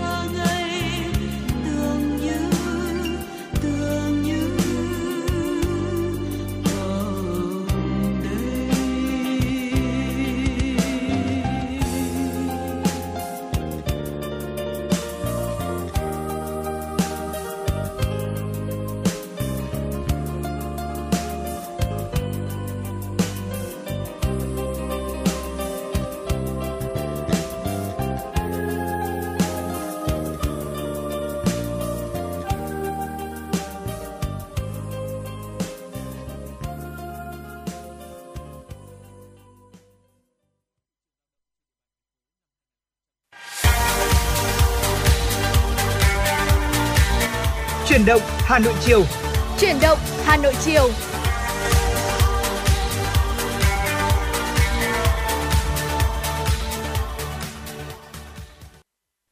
Kính chào quý vị và các bạn. Quý vị đang quay trở lại với chuyển động Hà Nội chiều ngày hôm nay trên sóng của FM 96 MHz Đài Phát thanh Truyền hình Hà Nội. Chương trình cũng đang được phát trực tuyến trên trang web hanoionline.vn và ngay sau đây chúng tôi xin chuyển đến quý vị và các bạn những tin tức đáng quan tâm. Sáng nay, Thủ tướng Phạm Minh Chính dẫn đầu đoàn đại biểu cấp cao chính phủ Việt Nam rời Hà Nội lên đường thăm chính thức nước Cộng hòa Nhân dân Trung Hoa và dự hội nghị thường niên các nhà tiên phong lần thứ 14 của Diễn đàn Kinh tế Thế giới WEF diễn ra từ ngày 25 đến ngày 28 tháng 6 theo lời mời của Thủ, Thủ tướng Quốc vụ Viện nước Cộng hòa Nhân dân Trung Hoa Lý Cường và nhà sáng lập kiêm Chủ tịch điều hành Diễn đàn Kinh tế Thế giới Klaus Schwab. Chuyến thăm của Thủ tướng tiếp tục khẳng định mạnh mẽ đường lối đối ngoại của Đại hội 13 của Đảng là độc lập, tự chủ, hòa bình, hữu nghị, hợp tác và phát triển, đa phương hóa, đa dạng hóa quan hệ đối ngoại, tiếp tục thực hiện cụ thể hóa chuyến thăm Trung Quốc của Tổng Bí thư Nguyễn Phú Trọng. Thưa quý vị, tối 23 và 24 tháng 6 vừa qua tại Nhà hát lớn Hà Nội, lần đầu tiên chương trình âm nhạc Hoàng tử bé được công diễn tại Việt Nam với sự tham gia sáng tạo biểu diễn của các nghệ sĩ hàn lâm hàng đầu hai nước Việt Nam và Pháp. Lấy cảm hứng từ tác phẩm văn học bán chạy nhất thế giới của nhà văn Pháp Anthony de Saint-Exupéry, Chương trình mở ra một không gian mới thưởng thức tác phẩm huyền thoại này qua sự kết hợp giao hưởng, tranh vẽ, kể chuyện hiện đại, tươi sáng. Hoàng tử bé là một câu chuyện đặc sắc nhỏ gọn mà đầy tính triết lý, đề cập một cách duyên dáng những câu hỏi lớn về nhân sinh như tình yêu, cái chết, định mệnh. Tôi đã nhìn về cuộc sống, cái chết ở một chiều kích khác, không buồn, không sợ mà ở giác độ bình thản, thông thái. Chương trình trình diễn âm nhạc Hoàng tử bé do Đại sứ quán Pháp tại Việt Nam phối hợp với Bộ Văn hóa Thể thao và Du lịch Việt Nam tổ chức. Viện Pháp tại Việt Nam, Giàn nhạc Giao hưởng Việt Nam, Nhà hát lớn Hà Nội thực hiện nhân dịp kỷ niệm 50 năm thiết lập quan hệ ngoại giao Việt Nam Pháp 1973-2023, đồng thời cũng là dịp kỷ niệm 80 năm phát hành cuốn sách Hoàng tử bé của nhà văn Anthony de Saint-Exupéry 1943-2023.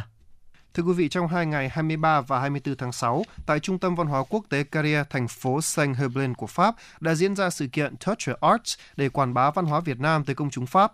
Đây là hoạt động trong chuỗi chương trình do Hiệp hội Art Space hợp tác với Hiệp hội Việt Nam Britain Sud và Hiệp hội A PPEL Lorient tổ chức cùng sự tham gia của 25 học sinh sinh viên gốc Việt đến từ Mỹ, Anh, Australia, Việt Nam và Pháp.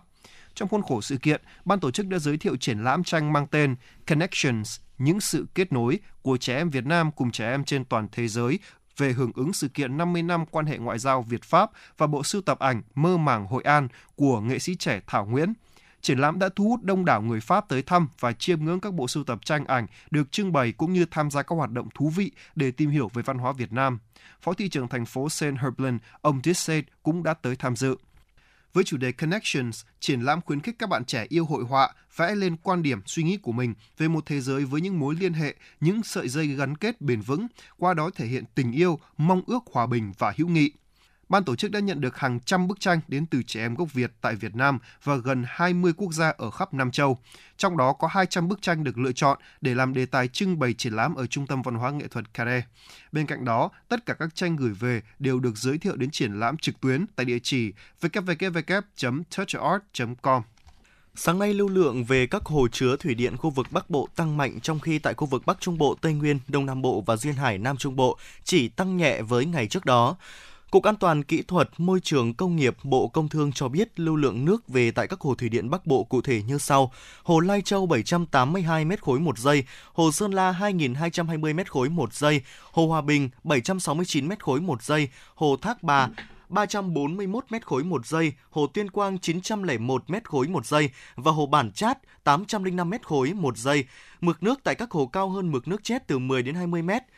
Các hồ chứa lớn đang hạn chế huy động phát điện để dự phòng cho đợt nắng nóng tiếp theo. Một số hồ vừa nhỏ tràn tự do đã phải điều tiết nước lũ. Hiện tại miền Bắc đang trong thời kỳ lũ sớm, dự kiến trong thời gian tới lưu lượng nước về các hồ miền Bắc tiếp tục tăng và có thể đảm bảo cung cấp điện với phụ tải tính toán trung bình khoảng 421 đến 425 triệu kWh một ngày. Theo bạn, thứ gì tạo nên sự tự tin cho chúng ta khi nói chuyện? Cách ăn nói hay là ngôn ngữ cơ thể? Với tôi, đó là nụ cười. Cảm ơn các bác sĩ của nhà khoa Quang Hưng đã giúp tôi có được bí quyết chinh phục người mình thích. Một nụ cười tự nhiên và rạng rỡ. Thật chẳng ngờ, nhà khoa Quang Hưng đã giúp tôi hoàn thiện mình, trở nên tự tin hơn mỗi khi giao tiếp với đối tác, khách hàng với một nụ cười đầy rạng rỡ và thu hút. Nhà khoa Quang Hưng đã tiếp thêm tự tin cho những nụ cười thêm tươi. Sứ mệnh tiếp thêm tự tin cho nụ cười. Nhà khoa Quang Hưng tin cậy điểm 10 Thay đổi bản thân, nâng tầm giá trị mỗi người. Tới ngay nhà khoa Quang Hưng đây. Tư vấn, chăm sóc tận tình. Y bác sĩ chuyên môn cao thấu hiểu tâm tình. Thiết bị hiện đại, phục vụ hết mình. Tới ngay nhà khoa Quang Hưng để tự tin là chính mình. Hiện nay, Nha khoa Quang Hưng đang có chương trình thăm khám và điều trị miễn phí các bệnh răng miệng cho trẻ em dưới 12 tuổi. Hãy ghé ngay Nha khoa Quang Hưng tại số 4 lô A32, cổng chào khu đô thị Gelesimco A, An Khánh, Hoài Đức, Hà Nội hoặc số 150 Phan Đình Phùng, thị trấn Phùng hay ngã ba chợ Tân Lập, Đan Phượng. Chi tiết liên hệ 024 777 06699 hoặc truy cập website nha khoa quang hưng.com. Chuyến bay mang số hiệu FM96 đang chuẩn bị nâng độ cao. Quý khách hãy thắt dây an toàn, sẵn sàng trải nghiệm những cung bậc cảm xúc cùng FN96. Thưa quý vị thính giả, thách thức lớn nhất trong công tác phòng chống sốt xuất huyết không chỉ ở Việt Nam mà trên toàn thế giới, đó là chưa có vaccine và chưa có thuốc điều trị đặc hiệu. Trong chiến dịch phòng chống sốt xuất huyết năm nay, cơ quan y tế tiếp tục kêu gọi người dân không chủ quan trước bệnh sốt xuất huyết, thực hiện các biện pháp phòng tránh theo hướng dẫn của ngành y tế. Ngay sau đây, xin mời quý vị thính giả cùng đến với phóng sự của chúng tôi. Tính đến đầu tháng 6 năm 2023, toàn thành phố có 340 trường hợp mắc sốt xuất huyết, tăng 68 trường hợp so với cùng kỳ năm 2023. Không ghi nhận trường hợp tử vong. Bệnh nhân phân bố tại 27 trên 30 quận huyện thị xã, 162 trên 579 xã phường thị trấn. Để phòng chống bệnh hiệu quả, cần sự chung tay của cộng đồng, chính quyền các cấp, ban ngành và các tổ chức chính trị xã hội, đặc biệt là ý thức tự giác của mỗi người dân trong cộng đồng cùng hành động. Nhờ có sự chủ động ngay từ đầu năm, phát động chiến dịch phòng chống sốt xuất huyết, huyện Hoài Đức đã đẩy mạnh tuyên truyền đến người dân, nêu cao trách nhiệm với sức khỏe của bản thân, gia đình và xã hội, tự nguyện thực hiện các biện pháp phòng bệnh đơn giản và thiết thực ngay tại hộ gia đình. Không có lăng quăng, không có sốt xuất huyết. Ông Nguyễn Bá Trường Yên, Chủ tịch Ủy ban nhân dân xã Yên Sở và ông Nguyễn Hoàng Trường, Chủ tịch Ủy ban nhân dân huyện Hoài Đức cho biết. Đối với địa phương, tiếp tục tuyên truyền, vận động bà con, đồng thời là đội tình nguyện sẽ ra quân quyết liệt hơn nữa và đặc biệt là vấn đề về cái xử lý cái con long quăng bọ gậy vì không có long quăng bọ gậy thì sẽ không có muỗi và không có xuất huyết xảy ra. Chúng tôi xác định là phải kéo giảm cái dịch bệnh sốt xuất huyết trên địa bàn huyện Hoài Đức xuống. Không thể ở cái tốp cao như trong một vài năm trước được. Và cái việc này khi mà các cơ quan chuyên môn báo cáo thì chúng tôi xác định là phải cả hệ thống chính trị vào cuộc và nhất là sự vào cuộc của người dân thì mới làm được việc này. Nhận định năm 2023, dịch sốt xuất huyết có thể bùng phát nếu không chủ động các biện pháp phòng chống dịch. Huyện Phú Xuyên cũng đã xây dựng kế hoạch phát động các chiến dịch vệ sinh môi trường, diệt mũi, bọ gậy. Huyện chỉ đạo các xã thị trấn thành lập mạng lưới cộng tác viên, đội xung kích diệt bọ gậy và giám sát khi có ổ dịch. Phun thuốc tại những địa bàn có nguy cơ cao, dự trù thuốc điều trị, các trang thiết bị hóa chất cho công tác phòng chống dịch, đồng thời tuyên truyền bằng nhiều hình thức để người dân nâng cao ý thức phòng bệnh sốt xuất huyết. Bà Nguyễn Thị Bích Phượng, trưởng phòng y tế huyện Phú Xuyên cho biết. Trong cái công tác tổng vệ sinh môi trường thì chúng tôi cũng yêu cầu các đơn vị là những địa phương mà có những cái vùng trọng điểm nguy cơ cao và có chỉ số mũi trưởng thành cao, chỉ số bọ gậy thì yêu cầu phải làm triệt để. Thế và phun phòng những cái, cái cái khu vực đó để làm sao mà dịch không được nó lan rộng. Sốt xuất huyết đã và đang trở thành một vấn đề sức khỏe công cộng, không chỉ ảnh hưởng đến một quốc gia mà còn đe dọa đến toàn bộ các quốc gia ASEAN và các nước trên toàn thế giới, ảnh hưởng đến hàng triệu người và gây tổn thất nặng nề cho cộng đồng. Ngành y tế Hà Nội đề nghị các đơn vị y tế trên địa bàn thành phố tiếp tục theo dõi sát, đánh giá tình hình, dự đoán diễn biến dịch tại địa phương mình, tập trung chính vào các nhiệm vụ chuyên môn như tổ chức tốt công tác thu dung, khám bệnh, phân độ, phân tuyến, điều trị bệnh nhân, đảm bảo sự tham gia của tất cả các tuyến khám chữa bệnh, tuân thủ hướng dẫn chẩn đoán điều trị, theo dõi chuyển tuyến hạn chế thấp nhất tình trạng bệnh nhân chuyển nặng và tử vong. Bà Trần Thị Nhị Hà, Giám đốc Sở Y tế Hà Nội nói. Chúng ta cần tuyên truyền rộng rãi cho người dân và cộng đồng có những cái ý thức trong công tác phòng chống dịch sốt xuất huyết. À, mỗi người dân là một cái chiến sĩ trong cái công tác phòng chống dịch à, và người dân cần có những kiến thức à, sự nguy về nhận biết được cái sự nguy hiểm của à, bệnh sốt xuất huyết à, và à, từ đó thì à, với những cái triệu chứng nghi ngờ bệnh sốt xuất huyết đã phải tới những cơ sở y tế gần nhất để được à, để hướng dẫn chẩn đoán và điều trị kịp thời. Ngành y tế Hà Nội nhận định tình hình sốt xuất huyết năm 2023 trên địa bàn thành phố sẽ có những diễn biến phức tạp. Trong khi đó, chưa có vaccine phòng bệnh sốt xuất huyết và bệnh không có thuốc điều trị đặc hiệu. Do vậy, các biện pháp phòng ngừa sốt xuất huyết không chỉ dừng lại ở việc duy trì môi trường sạch sẽ và diệt mũi, mà còn hướng tới sự thay đổi thói quen của người dân sinh sống trên địa bàn. Ngoài ra, công tác phòng chống sốt xuất huyết không chỉ là trách nhiệm của ngành y tế, mà cần sự vào cuộc của cả hệ thống chính trị, sự chung tay của tất cả các cấp, các ngành và sự ủng hộ của cả cộng đồng.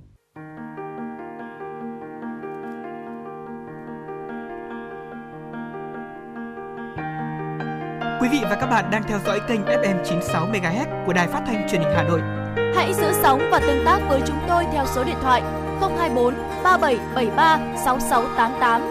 FM 96 đồng hành trên mọi nẻo đường.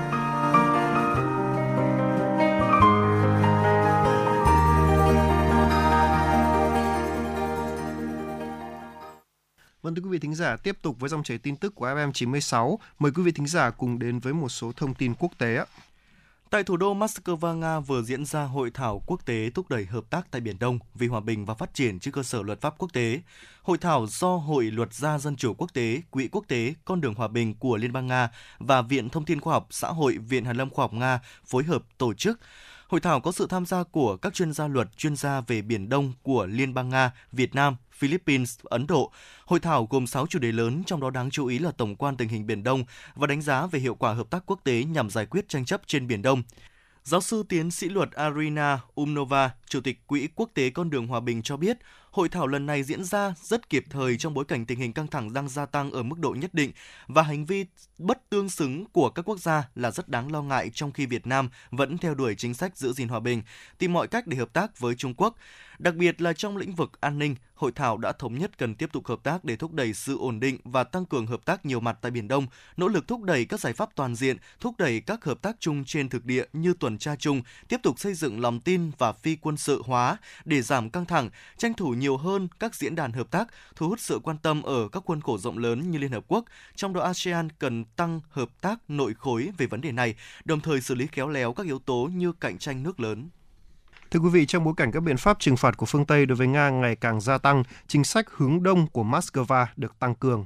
Nước Nga xoay trục về phía đông, người Nga cũng đang chuyển trọng tâm học ngoại ngữ, các ngôn ngữ châu Âu mất dần tiếng phổ biến ở Nga, thay vào đó là tiếng Trung, tiếng Arab, tiếng Ba Tư và cả tiếng Thổ Nhĩ Kỳ. Tiếng Trung Quốc đang thay thế ngôn ngữ châu Âu trên thị trường lao động tại Nga. Theo tờ tin tức Izvestia, số lượng vị trí tuyển dụng từ các nhà tuyển dụng Nga nơi yêu cầu kiến thức bắt buộc với các ngôn ngữ châu Âu đã giảm đáng kể vào năm 2022. Theo Headhunter, nhu cầu về chuyên gia biết tiếng Trung vào năm 2022 tăng 70% so với năm 2021 và 45% so với thời kỳ trước đại dịch năm 2019. Vào năm 2023, xu hướng này mạnh hơn. Chỉ trong quý đầu tiên, số lượng vị trí tuyển dụng với yêu cầu như vậy đã tăng 40% so với cùng kỳ năm ngoái. Một thông tin đáng chú ý khác xin gửi đến quý vị và các bạn. Hoàng gia Thái Lan hôm qua đã công bố sắc lệnh triệu tập và tổ chức phiên khai mạc Hạ viện khóa mới vào ngày 3 tháng 7 tới. Sắc lệnh của Hoàng gia được công bố trên cơ sở các điều 121, 122 và 175 của Hiến pháp Thái Lan, quy định Hạ viện khóa mới phải được triệu tập trong vòng 15 ngày kể từ thời điểm Ủy ban bầu cử công bố kết quả bầu cử chính thức. Ban thư ký Hạ viện cho biết nhà vua Thái Lan, vua Rama IX sẽ chủ trì phiên khai mạc Hạ viện khóa mới. Trước đó, Ủy ban bầu cử Thái Lan hôm 19 tháng 6 đã công bố kết quả bầu cử chính thức và danh sách 500 hạ nghị sĩ trúng cử trong cuộc tổng tuyển cử diễn ra vào ngày 14 tháng 5. Trong tuần qua, từ ngày 20 đến 24 tháng 6, 500 hạ nghị sĩ đã trình diện và nhận giấy chứng nhận trúng cử. Theo dự kiến, Hạ viện khóa mới sẽ tổ chức phiên họp đầu tiên một ngày sau đó dưới sự chủ trì của hạ nghị sĩ đắc cử cao tuổi nhất là Vijay Paul 89 tuổi để bầu chọn chủ tịch và hai phó chủ tịch Hạ viện, Đảng Tiến bước và Đảng Vì nước Thái, hai đảng nòng cốt trong liên minh cầm quyền tiềm năng gồm 8 chính đảng, có kế hoạch tổ chức cuộc họp vào ngày 28 tháng 6 để thảo luận thống nhất việc phân bổ các ghế lãnh đạo cơ quan lập pháp. Thưa quý vị, chính phủ Pakistan ngày hôm qua thông báo nước này đã dỡ bỏ tất cả các hạn chế đối với hàng hóa nhập khẩu. Quyết định hạn chế nhập khẩu được đưa ra hồi tháng 12 năm ngoái nhằm hạn chế thâm hụt tài khoản vãng lai. Đây là một trong những mối quan tâm chính của Quỹ tiền tệ quốc tế IMF khi tiến hành đợt đánh giá thứ 9 nhằm đảm bảo đợt giải ngân mới cho Pakistan. Pakistan đang đàm phán với IMF để giải ngân các khoản vay trong gói cứu trợ trị giá 6,5 tỷ đô la Mỹ nhằm ngăn chặn nền kinh tế sụp đổ. Tuy nhiên, nước này phải tuân thủ một số yêu cầu nhất định, chẳng hạn như tăng thuế và đảm bảo nguồn tài trợ bên ngoài. Chính phủ Philippines đã kêu gọi người dân tiết kiệm nước để đối phó với hiện tượng El Nino khi đất nước này vốn đã trải qua tình trạng thiếu nước trong nhiều năm do thiếu cơ sở hạ tầng. Cơ quan quản lý dịch vụ thiên văn, địa vật lý và khí quyển Philippines cho biết, lực mực nước hiện tại bốn con đập lớn nhất ở nước này đang ở mức rất thấp, nên không tránh khỏi việc cắt giảm hoặc giảm phân phối nguồn cung cấp nước. Ủy ban Tài nguyên nước quốc gia Philippines cảnh báo những tai ương về nước sẽ trở nên tồi tệ nhất với sự bắt đầu của hiện tượng El Nino. Philippines đã trải qua đợt nắng nóng gay gắt vào tháng trước với nhiệt độ lên tới 50 độ C và có thể tăng lên mức nguy hiểm. Và đó là những thông tin thời sự quốc tế đáng chú ý. Quý vị hãy giữ sóng, Võ Nam và Tuấn Kỳ sẽ quay trở lại với những nội dung đáng chú ý tiếp theo. Theo bạn, thứ gì tạo nên sự tự tin cho chúng ta khi nói chuyện? Cách ăn nói hay là ngôn ngữ cơ thể? Với tôi, đó là nụ cười. Cảm ơn các bác sĩ của nhà khoa Quang Hưng đã giúp tôi có được bí quyết chinh phục người mình thích. Một nụ cười tự nhiên và rạng rỡ. Thật chẳng ngờ, nhà khoa Quang Hưng đã giúp tôi hoàn thiện mình, trở nên tự tin hơn mỗi khi giao tiếp với đối tác, khách hàng với một nụ cười đầy rạng rỡ và thu hút. Nhà khoa Quang Hưng đã tiếp thêm tự tin cho những nụ cười thêm tươi. Sứ mệnh tiếp thêm tự tin cho nụ cười. Nhà khoa Quang Hưng tin cậy điểm 10, thay đổi bản thân nâng tầm giá trị mỗi người. Tới ngay nhà khoa Quang Hưng đây, tư vấn chăm sóc tận tình. Y bác sĩ chuyên môn cao thấu hiểu tâm tình, thiết bị hiện đại phục vụ hết mình. Tới ngay nhà khoa Quang Hưng để tự tin là chính mình. Hiện nay, Nha khoa Quang Hưng đang có chương trình thăm khám và điều trị miễn phí các bệnh răng miệng cho trẻ em dưới 12 tuổi. Hãy ghé ngay Nha khoa Quang Hưng tại số 4 lô A32, cổng chào khu đô thị Gelesimco A, An Khánh, Hoài Đức, Hà Nội hoặc số 150 Phan Đình Phùng, thị trấn Phùng hay ngã ba chợ Tân Lập, Đan Phượng. Chi tiết liên hệ 024 777 06699 hoặc truy cập website nha khoa quang hưng.com.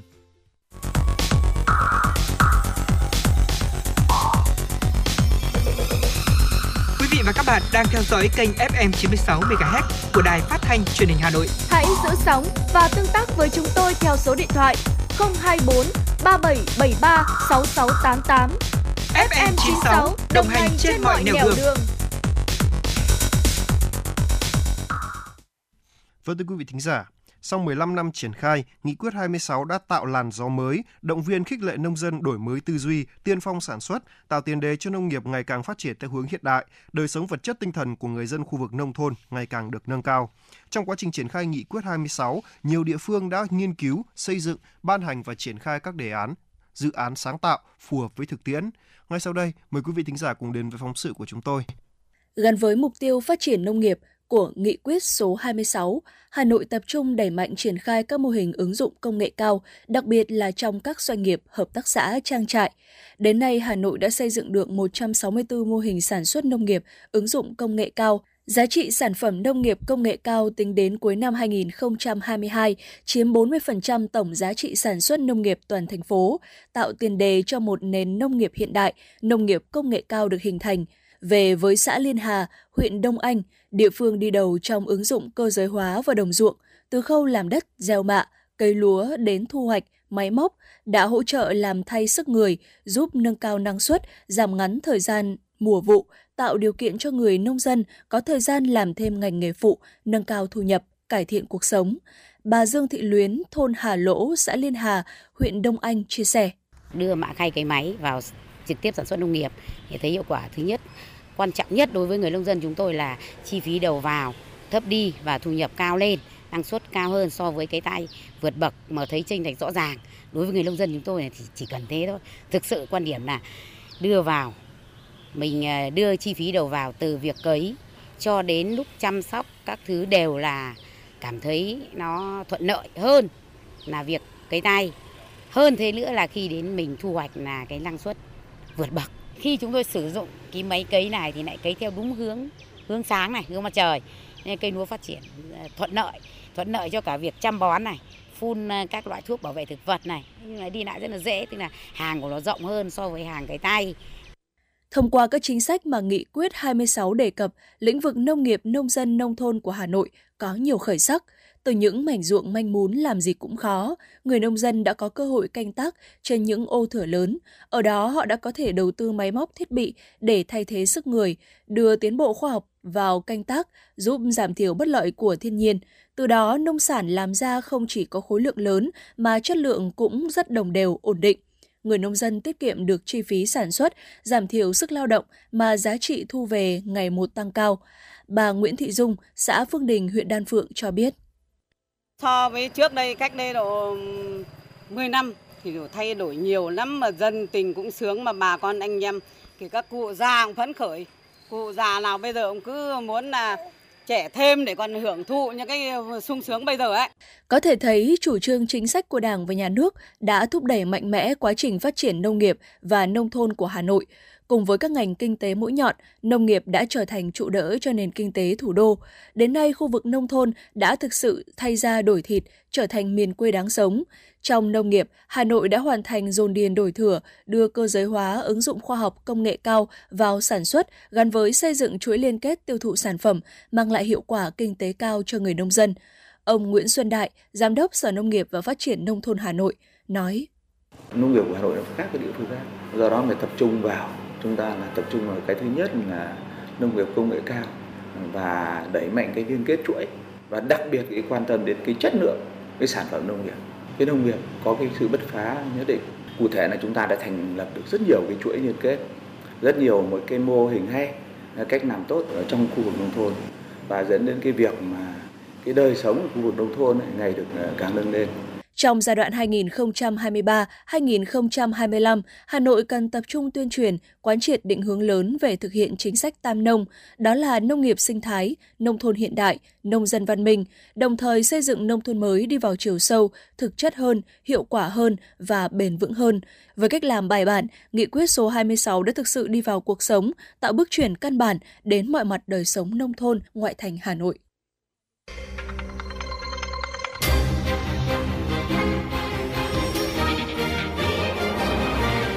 Bản tin pháp luật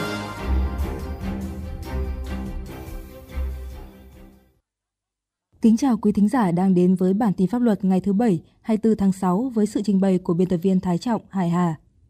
Tại đề án phát triển kinh tế đô thị vừa được phê duyệt, Ủy ban nhân dân thành phố Hà Nội yêu cầu Sở Xây dựng kiểm soát chặt tình trạng đầu cơ bất động sản khu vực trung tâm trong thời gian tới. Theo đó, Sở Xây dựng chủ trì phối hợp với các sở ngành, Ủy ban nhân dân quận, huyện, thị xã, hiệp hội tham mưu giải pháp về phát triển các sản phẩm bất động sản nhà ở, bất động sản công nghiệp, bất động sản thương mại, dịch vụ, mặt bằng bán lẻ, văn phòng cho thuê, khách sạn, vân vân. Đặc biệt, văn bản nêu rõ cần nâng cao kiểm soát, điều tiết đảm bảo thị trường bất động sản phát triển cân đối cung, cầu, ổn định, lành mạnh, công khai, minh bạch, kiểm soát chặt tình trạng đầu cơ bất động sản khu vực trung tâm. Bộ Tài chính đang lấy ý kiến dự thảo tờ trình và nghị định quy định chính sách giảm thuế giá trị gia tăng 2%. Dự thảo nghị định quy định giảm 2% thuế suất giá trị gia tăng áp dụng đối với các nhóm hàng hóa dịch vụ đang áp dụng mức thuế suất 10%, trừ một số nhóm hàng hóa dịch vụ như viễn thông, công nghệ thông tin, hoạt động tài chính ngân hàng, chứng khoán, bảo hiểm, kinh doanh bất động sản, kim loại, sản phẩm từ kim loại đúc sẵn, sản phẩm khai khoáng, không kể khai thác than. Cơ sở kinh doanh tính thuế giá trị gia tăng theo phương pháp khấu trừ được áp dụng mức thuế suất thuế giá trị gia tăng 8% đối với hàng hóa dịch vụ, cơ sở kinh doanh bao gồm hộ kinh doanh, cá nhân kinh doanh tính thuế giá trị gia tăng theo phương pháp tỷ lệ phần trăm trên doanh thu được giảm 20% mức tỷ lệ phần trăm để tính thuế giá trị gia tăng khi thực hiện xuất hóa đơn đối với hàng hóa dịch vụ được giảm thuế giá trị gia tăng. Thời gian áp dụng từ ngày 1 tháng 7 năm 2023 đến hết ngày 31 tháng 12 năm 2023. Thưa quý thính giả, thời gian qua, các đơn vị chức năng trên cả nước đã triển khai đồng bộ nhiều giải pháp, kiểm tra xử lý quyết liệt các trường hợp xe chở quá khổ quá tải. Ngày càng xuất hiện những mô hình, cách làm hay, hiệu quả cao, kiềm chế được đáng kể số lượng các trường hợp vi phạm. Ghi nhận của phóng viên bản tin pháp luật trong phóng sự sau. Mời quý thính giả lắng nghe. Buổi phối hợp kiểm tra xử lý xe chở quá khổ, quá tải dưới sự phối hợp của đội cảnh sát giao thông trật tự, công an quận Cầu Giấy và thanh tra giao thông vận tải quận Cầu Giấy diễn ra trước cửa một công trình xây dựng. Bên cạnh kiểm tra, xử lý đơn thuần, tổ công tác tiến hành đo tải trọng xe, sau đó nhắc nhở, tuyên truyền cho lái xe biết về khối lượng đủ tải trọng cho phép trong quá trình chuyên chở hàng hóa là vật liệu xây dựng, phế thải xây dựng ra vào công trình để tránh vi phạm về quá tải trọng. Ông Lê Đức Anh, nhân viên lái xe tải Ben và ông Nguyễn Văn Cường, giám đốc công ty trách nhiệm hữu hạn vận tải và xây dựng Đại Dương chia sẻ về việc được tuyên truyền nói trên. Nói chung là như là máy lái xe thì mỗi công trường có một chất đất khác nhau. Nhưng mà không biết làm sao xúc đuổi đủ khối lượng cho xe được. Hôm nay được lực lượng chức năng thì tuyên truyền cho mình để biết bao nhiêu là khối lượng thì xúc bằng tầm nào thì để đủ. Mình thấy cái này rất hay. Công trình là không có cân nên là chúng tôi là một doanh nghiệp, chúng tôi không biết là nó có quá tải hay là nó có thiếu tải. Thiếu tải thì ảnh hưởng đến chúng tôi mà quá tải thì ảnh hưởng đến cầu đường và thứ hai nữa thì ra ngoài thì lực lượng chức năng ờ, xử lý thì là nó rất ảnh hưởng công ty nên là hôm nay được sự tuyên truyền nhắc nhở của hai lực lượng hướng dẫn công ty chúng tôi hoàn thành uh, đạt chỉ tiêu và thứ hai nữa không ảnh hưởng đến cái quá tải uh, cầu đường. Thông tin về những phương án mới để phòng trừ và ngăn chặn từ xa các hành vi vi phạm quá khổ, quá tải, ông Phan Anh Tuấn, đội trưởng đội thanh tra giao thông vận tải quận Cầu Giấy cho biết Đối với các ờ, chủ công trình thì chúng tôi đã có những cái phương án mới là phối hợp với các ờ, chủ đầu tư và những đơn vị vận tải để hướng dẫn là cách ờ, xúc và cân tải trọng tại công trình làm sao cho một chuyến xe ra khỏi công trình được đảm bảo chở đúng tải, đúng quy định pháp luật. Sau quá trình kiểm tra, xử lý quyết liệt, lồng ghép cùng các hình thức tuyên truyền mới phù hợp, đến nay tình trạng xe chở quá khổ, quá tải cơi nới thành thùng, rơi vãi hàng hóa trên địa bàn quận Cầu Giấy nhìn chung đã được hạn chế. Để tránh vi phạm tái diễn dưới nhiều hình thức tinh vi, công tác kiểm tra đột xuất vẫn được lực lượng chức năng duy trì thường xuyên. Ông Phan Anh Tuấn, đội trưởng đội thanh tra giao thông vận tải quận Cầu Giấy cho biết thêm về một số kết quả sơ bộ đạt được trong thời gian qua. Sau khi được hướng dẫn xong thì đều chấp hành tốt và không phát hiện ra trường hợp sai phạm, mặc dù chúng tôi đã cân xác suất lại trên đường đột xuất hàng chục trường hợp nhưng là các cơ công trình đều được chấp hành rất là tốt và đảm bảo đúng quy định pháp luật. Quá khổ, quá tải từ lâu đã là một vấn đề nhức nhối trong giao thông đường bộ. Thực hiện quyết liệt chỉ đạo của Bộ Công an, lực lượng chức năng và các ban ngành có liên quan của quận Cầu Giấy đã triển khai đồng bộ các biện pháp quản lý, kiểm tra, xử lý nghiêm đối với các trường hợp vi phạm, đồng thời tăng cường tuyên truyền với các chủ phương tiện, ký cam kết với các chủ đầu tư, nhà thầu thi công, đơn vị vận tải nhằm giải quyết tận gốc các vấn đề vi phạm liên quan đến quá khổ, quá tải. Thời lượng của bản tin pháp luật hôm nay đến đây là hết. Xin cảm ơn quý thính giả đã quan tâm theo dõi. Mời quý vị lắng nghe các chương trình tiếp theo của Đài Phát thanh và Truyền hình Hà Nội. Quý vị đang nghe chương trình Truyền động Hà Nội chiều được phát trực tiếp trên tần số FM 96 MHz của Đài Phát thanh Truyền hình Hà Nội. Chỉ đạo nội dung Nguyễn Kim Khiêm, chỉ đạo sản xuất Nguyễn Tiến Dũng, tổ chức sản xuất Lê Xuân Luyến, biên tập Trà My, phát thanh viên Võ Nam Tuấn Kỳ, đạo diễn Bích Ngọc, thư ký Kim Dung cùng kỹ thuật viên Quốc Hoàn phối hợp thực hiện. Còn bây giờ mời quý vị và các bạn hãy giữ sóng để cùng lắng nghe ca khúc Hát về cây lúa hôm nay, sáng tác của nhạc sĩ Hoàng Vân qua sự thể hiện của ca sĩ Trọng Tuấn.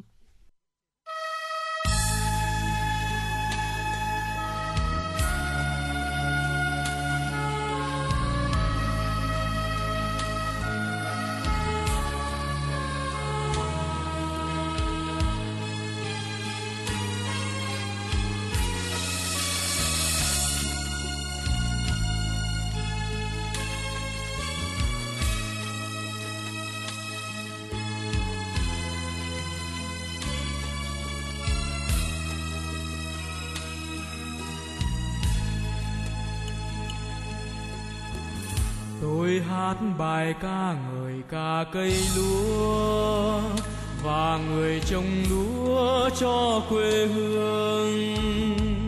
Quê hương ơi, có gì đẹp hơn thế? Đông lúa hẹn hò những mùa gặt. Tình yêu bắt đầu từ đôi mắt. Ngày mai bắt đầu từ hôm nay.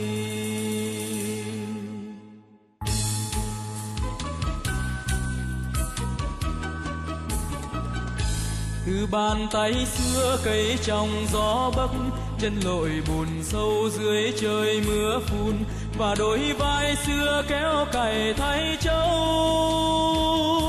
vì không có đất, vì nước đã mất, cho đến hôm nay, những chàng trai đang lái máy cày, và bao cô gái sẽ ngồi máy cây chiếc cầu tre tranh vanh nhỏ bé, không mang nổi người gánh thóc nặng đường lớn đã mở đi tới tương lai, ngày mai đang bắt đầu từ ngày hôm nay, ngày mai.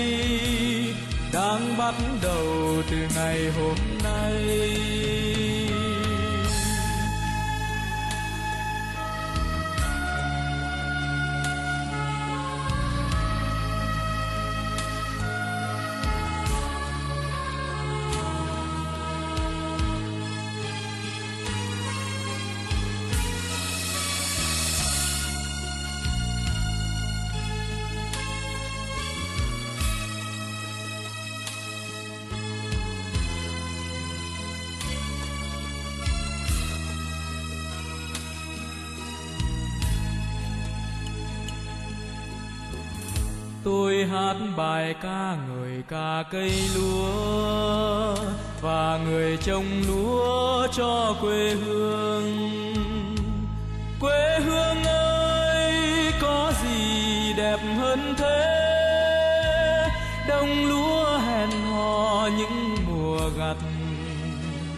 Tình yêu bắt đầu từ đôi mắt. Ngày mai bắt đầu từ hôm nay.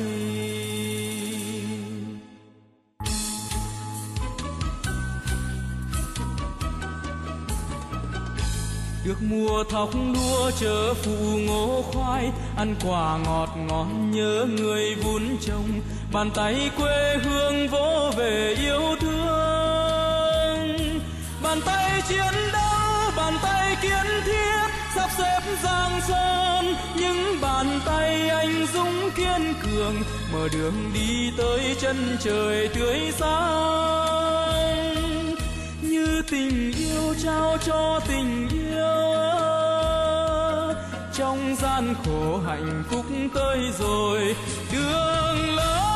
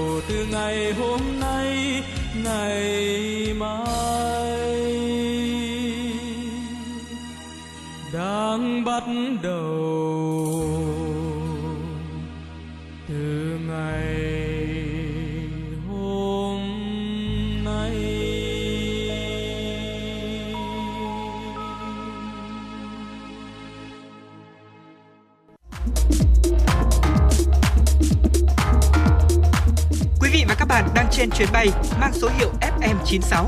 Hãy thư giãn, chúng tôi sẽ cùng bạn trên mọi cung đường. Hãy giữ sóng và tương tác với chúng tôi theo số điện thoại 024 3773 6688.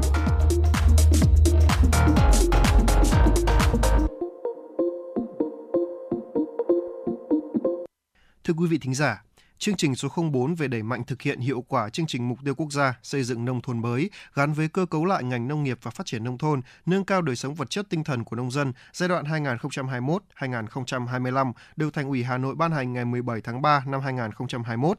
Đây là một trong 10 chương trình công tác lớn của Thành ủy Hà Nội khóa 17.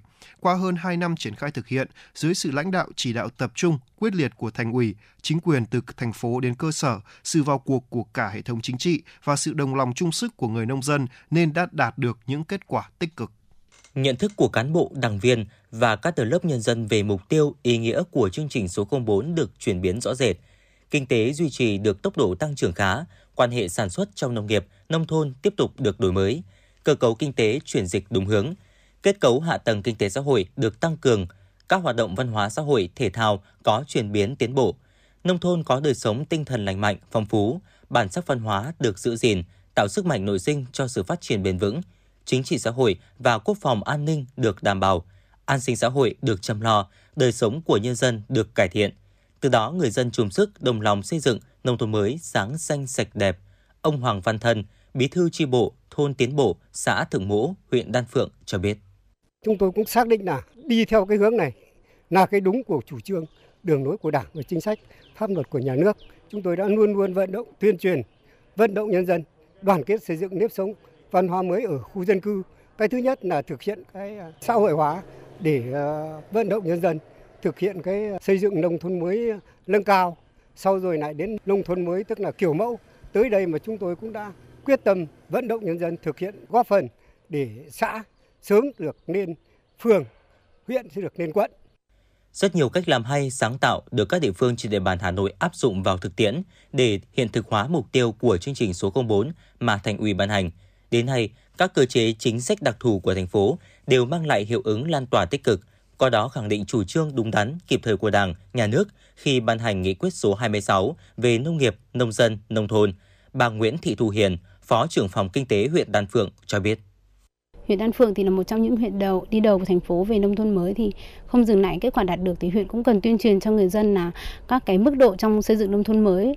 À, ví dụ như là giai đoạn này sẽ là thực hiện xây dựng nông thôn mới kiểu mẫu thì sẽ có những yêu cầu cao hơn cũng như là có các nội dung là cần phải thường xuyên được duy trì ví dụ như nội dung về môi trường thì người dân sẽ phải có ý thức và tự giác trong việc à, thực hiện. À, huyện thì chỉ giúp vai trò là vận động và định hướng còn người dân sẽ là người trực tiếp tham gia và họ hưởng thụ thành quả của họ. Tại huyện Phúc Thọ, Cuộc vận động ba sạch, nước sạch, nông nghiệp sạch, môi trường sạch được phát động từ giữa năm 2017 cũng mang lại hiệu ứng lan tỏa tích cực cho đến tận hôm nay. Thông qua cuộc vận động, phương thức sản xuất của nông dân đã có chuyển biến mạnh mẽ, việc sử dụng hóa chất trong canh tác nông nghiệp được hạn chế tối đa, phụ phẩm và phế thải được quản lý tốt trên đồng ruộng. Đặc biệt, ý thức bảo vệ môi trường trong các tầng lớp nhân dân được nâng cao, đưa huyện Phúc Thọ trở thành vành đai xanh của thủ đô. Ông Nguyễn Đình Sơn, Chủ tịch Ủy ban nhân dân huyện Phúc Thọ cho biết. Trong thời gian qua thì Phúc Thọ đã lan tỏa cái phong trào này tới đời sống nhân dân, nước sạch, nông nghiệp sạch, môi trường sạch, đặc biệt là nhà nhà người người đều tham gia vào những cái tiêu chí môi trường đó là sạch nhà, sạch ngõ, sạch đường. Những cái đoạn đường bích họa, những con đường nở hoa đã được ờ, nhân dân ờ, triển khai một cách là rộng khắp mà trở thành một cái phong trào sâu rộng. Chương trình số 04 có 33 chỉ tiêu, đến nay đã có 23 trên 33 chỉ tiêu vượt kế hoạch, trong giai đoạn từ năm 2023 đến năm 2025, Hà Nội cần tập trung tuyên truyền, quán triệt định hướng lớn về thực hiện chính sách tam nông, đó là nông nghiệp sinh thái, nông thôn hiện đại, nông dân văn minh. Trên cơ sở phát huy thế mạnh và những đặc thù riêng có, Hà Nội đã kiên trì mục tiêu cơ cấu lại ngành nông nghiệp theo hướng hiện đại, nâng cao giá trị gắn với xây dựng nông thôn mới, từ đó tạo bước đột phá cho ngành nông nghiệp thủ đô, giúp nâng cao giá trị sản xuất và thu nhập cho người nông dân. Thưa quý vị, vừa rồi là phóng sự hiệu quả chương trình số 04 phát triển kinh tế nông thôn và ngay bây giờ trước khi đến với những nội dung tiếp theo, mời quý vị hãy cùng với chúng tôi đón nghe một sáng tác của nhạc sĩ Phan Nhân do ca sĩ Tạ Minh Tâm trình bày ca khúc Hà Nội niềm tin và hy vọng. tỏa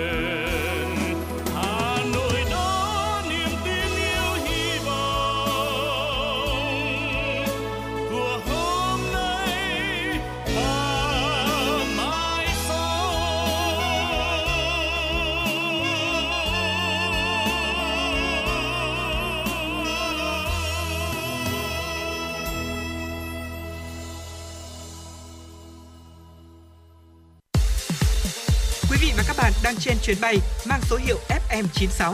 Hãy thư giãn, chúng tôi sẽ cùng bạn trên mọi cung đường. Hãy giữ sóng và tương tác với chúng tôi theo số điện thoại 024 3773 6688. Vâng thưa quý vị thính giả, tiếp tục với dòng chảy tin tức của FM96. Mời quý vị thính giả cùng đến với một số thông tin do phóng viên Kim Dung đã thực hiện và gửi về cho chương trình. Thưa quý vị, Hôm qua tại thành phố Hồ Chí Minh, Bộ Nông nghiệp và Phát triển nông thôn tổ chức hội thảo phát triển hệ thống nâng cao chất lượng và sức cạnh tranh của nông sản Việt Nam đến năm 2030, tầm nhìn đến năm 2050. Việt Nam đã trở thành nước sản xuất và xuất khẩu nông lâm thủy sản lớn với nhiều mặt hàng xuất khẩu đứng hàng đầu thế giới. Sản xuất nông nghiệp đáp ứng tốt nhu cầu trong nước, bảo đảm an ninh lương thực quốc gia. Xuất khẩu nông lâm thủy sản không ngừng tăng trưởng và đạt kim ngạch hơn 53 tỷ đô la Mỹ năm 2022. Tuy nhiên, quy mô sản xuất nông nghiệp nước ta còn nhỏ lẻ, liên kết theo chuỗi hạn chế, hao hụt thất thoát sau thu hoạch còn cao, công nghiệp bảo đảm chế biến chưa hiện đại vẫn dẫn đến hiệu quả kinh doanh, khả năng cạnh tranh nông sản chưa cao. Theo các đại biểu, để tháo gỡ những khó khăn này, cần đưa logistics trở thành đòn bẩy cho nông sản hàng hóa, doanh nghiệp cần có những trung tâm logistics khu vực. Do đó, dịch vụ logistics nông nghiệp còn có tính khác biệt, phải gắn chặt với các vùng sản xuất, bảo đảm một quá trình tích hợp từ khâu sản xuất, thu hoạch, chế biến, đóng gói, lưu trữ vận chuyển và phân phối đến người tiêu dùng cuối cùng. Logistics trong nông nghiệp cần được chú trọng vào đầu tư phát triển các hạ tầng kho bãi, vận tải lạnh, các dịch vụ đóng gói, chiếu xạ, kiểm định tại các khu vực nông nghiệp trọng điểm. Ứng dụng từ căn cước công dân gắn chip và tài khoản định danh điện tử đã và đang được triển khai trong nhiều lĩnh vực của đời sống như giải quyết thủ tục hành chính, ngân hàng, dịch vụ lưu trú nhằm mang lại những tiện ích thuận lợi nhất cho người dân và doanh nghiệp. Mới đây, việc ứng dụng tài khoản định danh điện tử đã mang đến những cách thức sử dụng mới cho khách hàng trong lĩnh vực hàng không. Thống kê từ Bộ Công an cho thấy đến nay đã thu nhận được trên 37 triệu hồ sơ cấp định danh điện tử, trong đó có gần 17 triệu tài khoản đã được kích hoạt. Bộ Công an khẳng định hệ thống định danh xác thực điện tử từ khi kết nối với một hệ thống của các bên đều phải được xác thực bảo mật. Như vậy, khi công dân sử dụng tài khoản định danh điện tử mức độ 2 làm thủ tục đi tàu bay, toàn bộ thông tin của công dân đều được bảo mật an ninh an toàn, không để lộ lọt cũng như bị đánh cắp thông tin cá nhân. Thời gian thực hiện thí điểm sử dụng tài khoản định danh mức độ 2 tại toàn bộ các sân bay trên cả nước kéo dài đến hết tháng 8, áp dụng với các chuyến bay nội địa. Sau thí điểm này, các đơn vị sẽ tiến hành tổng kết rút kinh nghiệm làm cơ sở cho việc ứng dụng các tiện ích từ căn cước công dân và tài khoản định danh điện tử vào trong hoạt động giao dịch hành chính dân sự. Thưa quý vị, mới đây, Cơ quan An ninh Điều tra Bộ Công an thực hiện lệnh bắt nghi can để tạm giam, lệnh khám xét chỗ ở, nơi làm việc đối với Nguyễn Ngọc Phương, Chủ tịch Hội đồng Quản trị Công ty Cổ phần Vàng Phú Cường về tội vận chuyển trái phép tiền tệ qua biên giới. Cơ quan An ninh Điều tra Bộ Công an đang thụ lý điều tra sự việc vận chuyển trái phép tiền tệ qua biên giới, làm giả tài liệu của cơ quan tổ chức, sử dụng tài liệu giả của cơ quan tổ chức xảy ra tại Hà Nội và các địa phương khác. Hiện cơ quan an ninh điều tra Bộ Công an đang tiếp tục điều tra làm rõ vụ án về hành vi vi phạm pháp luật của bị can Nguyễn Ngọc Phương và những người có liên quan. Thời gian qua do nắm bắt được thông tin về phương thức thủ đoạn tội phạm giả danh công an để lừa đảo chiếm đoạt tài sản và nhất là những khuyến cáo của công an thành phố Hà Nội về loại tội phạm này, các nhân viên ngân hàng trên địa bàn đã nâng cao ý thức cảnh giác, kịp thời phối hợp với cơ quan công an giúp nhiều người dân không sập bẫy lừa đảo. Công an thành phố Hà Nội tiếp tục khuyến cáo người dân cần cảnh giác không chuyển tiền và cung cấp thông tin cá nhân cho người lạ qua điện thoại, tránh mắc bẫy đối tượng tội phạm. Theo Công an thành phố Hà Nội để làm việc với người dân, cơ quan công an sẽ trực tiếp gửi giấy mời, giấy triệu tập hoặc gửi qua công an xã thị trấn, tuyệt đối không có việc công an gọi điện thoại yêu cầu công dân chuyển tiền vào tài khoản ngân hàng. Khi phát hiện các trường hợp có dấu hiệu lừa đảo như trên, người dân cần báo ngay cho cơ quan công an nơi gần nhất để được hỗ trợ và giải quyết kịp thời. Vâng thưa quý vị, vừa rồi là một số thông tin do phóng viên của chúng tôi đã gửi về cho chương trình. Còn ngay bây giờ quay trở lại với không gian âm nhạc của FM 96. Xin mời quý vị thính giả cùng đến với một giai điệu âm nhạc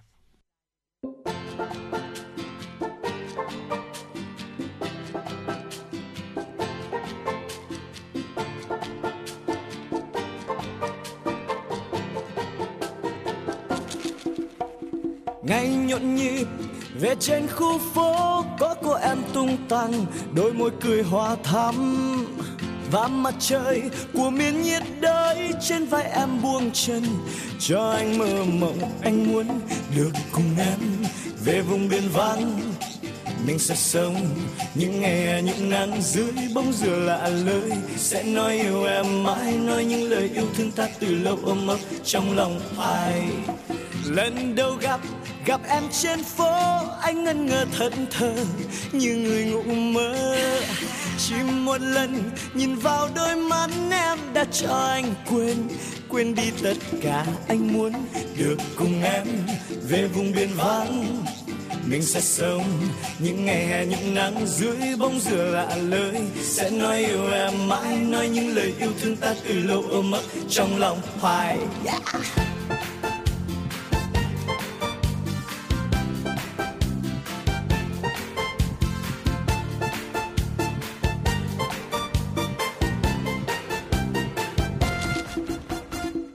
Ngày nhộn nhịp về trên khu phố có cô em tung tăng, đôi môi cười hoa thắm. À, và mặt trời, của miền nhiệt đới, trên vai em buông chân, cho anh mơ mộng, anh muốn được cùng em về vùng biển vắng mình sẽ sống những ngày ươm nắng dưới bóng dừa lạ lời sẽ nói yêu em mãi, nói những lời yêu thương ta từ lâu ôm ấp trong lòng hoài. Lần đầu gặp em trên phố, anh ngân ngơ thân thờ như người ngủ mơ. Chỉ một lần nhìn vào đôi mắt em đã cho anh quên quên đi tất cả anh muốn được cùng em về vùng biên vắng. Mình sẽ sống những ngày hè ươm nắng dưới bóng dừa lạ lời sẽ nói yêu em mãi, nói những lời yêu thương ta từ lâu ấm ấp trong lòng. Hoài anh muốn được cùng em về vùng biên vắng? Mình sẽ sống. Những ngày hè ươm nắng dưới bóng dừa lạ lưới, sẽ nói yêu em mãi, nói những lời yêu thương ta từ lâu ôm ấp. Trong lòng phải anh muốn được cùng em về vùng biên vắng? Mình sẽ sống. Những ngày hè ươm nắng dưới bóng dừa lạ lơi sẽ nói yêu em mãi, nói những lời yêu thương ta từ lâu ôm ấp. Trong lòng ai anh muốn được cùng em về vùng biên vắng? Mình sẽ sống những ngày em yêu nắng dưới bóng dừa lạ lời sẽ nói yêu em mãi nói những lời yêu thương ta từ lâu mất trong lòng hoài Thưa quý vị, vừa rồi là những giai điệu của ca khúc Lời yêu thương, một sáng tác của nhạc sĩ Đức Huy do ca sĩ Dương Triệu Vũ trình bày. Tiếp tục với những nội dung đáng chú ý khác của chương trình. Thưa quý vị, trong những năm qua, huyện An Phượng là địa phương đã làm rất tốt công tác tích tụ ruộng đất, tạo điều kiện cho nông dân phát triển sản xuất quy mô lớn, mang lại giá trị cao. Do đó, người nông dân ở đây dù vẫn chỉ sản xuất nông nghiệp nhưng họ đã có nhiều mô hình hay và cách làm giàu bền vững trên chính đồng đất của mình. Mô hình trồng nho hạ đen được triển khai trồng tại huyện Đan Phượng là một ví dụ. Đây là một loại cây trồng mới vừa được ngành nông nghiệp Hà Nội đưa về canh tác thử nghiệm tại một số huyện như Đan Phượng, Hoài Đức, Ba Vì. Theo thống kê của ngành nông nghiệp, mỗi năm cây nho hạ đen cho thu hoạch 2 lần, năng suất bình quân từ 16 đến 18 tấn một hecta. Hiện nông dân Hà Nội đang bán sản phẩm này ra ngoài thị trường với giá từ 120 đến 150 000 đồng một kg, tùy thời điểm. Ngoài thu nhập từ tiền bán nho, hầu hết các nhà vườn trồng nho đều phát triển thêm mô hình du lịch trải nghiệm, mỗi vé vào cửa từ 20 đến 30 000 đồng một lượt, cũng giúp người nông dân có thêm khoản thu không nhỏ. Chị Nguyễn Thị Hồng Hạnh, chủ vườn nho Hợi Hường, xã Đan Phượng, huyện Đan Phượng cho biết. Nho của chúng tôi là mọi người có thể tự cắt, tự hái, là uh, giá và cái giá mà chúng tôi để là 150.000 một cân. Mọi người có thể uh, cắt bao nhiêu tùy thích, uh, sau đó vào thì sẽ cân và tính tiền. Bên cạnh đó thì chúng tôi có uh, cái uh, tem À, và mã QR để truy xuất nguồn gốc, cái à, để mọi người có thể à, tìm hiểu về cái nho của chúng tôi là có thực sự là đảm bảo an toàn sạch hay không. Vì khi mà đã truy xuất nguồn gốc, quét mã QR truy xuất nguồn gốc thì nó sẽ có địa chỉ và có cái chứng nhận Việt Gáp đưa rau vào trồng trong nhà kính để hạn chế tối đa những tác động bất lợi của thời tiết đã giúp hợp tác xã rau hữu cơ cuối quý trồng được nhiều loại rau trái vụ, nhiều giống rau nhập ngoại. Sản phẩm mới lạ, có chất lượng tốt nên được thị trường đón nhận. Nhờ đó, khâu tiêu thụ và thu nhập cũng cao hơn rất nhiều phương pháp canh tác truyền thống. Bình quân hàng năm, mỗi hecta canh tác sẽ cho thu nhập trên 6 tỷ đồng trong khi chỉ cần áp dụng công nghệ cao ở mức tối giản mà hiệu quả kinh tế vượt trội và sản phẩm đưa ra ngoài thị trường có số lượng và chất lượng ổn định. Song song với quá trình ổn định sản xuất, với sự hỗ trợ của ngành nông nghiệp, hợp tác xã còn chủ động áp dụng hệ thống truy xuất nguồn gốc điện tử, giúp minh bạch toàn bộ quy trình canh tác, thu hoạch, vận chuyển, vừa đảm bảo quyền lợi của người tiêu dùng, đồng thời cũng là cách giúp đơn vị bảo vệ uy tín sản phẩm, tránh sự trà trộn các sản phẩm cùng loại kém chất lượng trên thị trường – Bà Đặng Thị Cuối, Giám đốc Hợp tác xã Rau hữu cơ Cuối Quý, huyện Đan Phượng cho hay. Trước kia thì tôi làm nó hơi nhỏ nên là thị trường họ yêu cầu mình không đủ đáp ứng. Thế bây giờ tôi à, thuê thêm thì để tôi à, sản xuất nó đủ cái nhu cầu của của những người dân xung quanh đây với lại à, các trường mẫu giáo người ta còn yêu cầu nhưng tôi chưa có để xuất ra thì bây giờ tôi thuê thêm cái diện tích này thì để tôi phát triển thêm cái cái mô hình của tôi ra nó rộng hơn và nó được nhiều các chủng loại hơn. Hiện bây giờ thì à, cái rau sạch này ở ngoài thị trường thì cũng chưa có nhiều. Thế mà cái giá bán thì nó cũng hơi cao. Bởi vậy nên là cái ờ, nhiều người dân người ta cũng ham về cái giá cả ấy, thì người ta trà trộn cho nên là mình muốn làm một cái tem truy xuất nguồn gốc là ừ, rõ là cái sản phẩm của nhà mình là thực sự là phải của nhà mình. Thế không thể nhầm lẫn được. Thế cho nên là tôi mới làm cái à, tem truy xuất nguồn gốc để ờ, cho nó minh bạch rõ ràng. Nhờ kinh tế nông nghiệp có bước phát triển mà đời sống của người nông dân ở khu vực ngoại thành ngày càng khởi sắc. Từ đây, người nông dân thêm tin tưởng và làm theo chủ trương, chính sách của Đảng và Nhà nước – trong quá trình triển khai chương trình xây dựng nông thôn mới, nông dân Hà Nội đã hiểu rõ lợi ích, xác định vai trò chủ thể và trách nhiệm của mình. Từ chỗ hiểu xây dựng nông thôn mới là một dự án của nhà nước sang nhận thức xây dựng nông thôn mới bằng nhiều nguồn lực, trong đó nguồn lực trong dân là chủ yếu, xóa bỏ tư tưởng trông chờ, ỉ lại, từ đó tham gia tích cực bằng nhiều hình thức, hoạt động cụ thể. Ông Hoàng Bá Cảnh, Bí thư Đảng ủy xã Thọ Xuân, huyện Đan Phượng cho biết.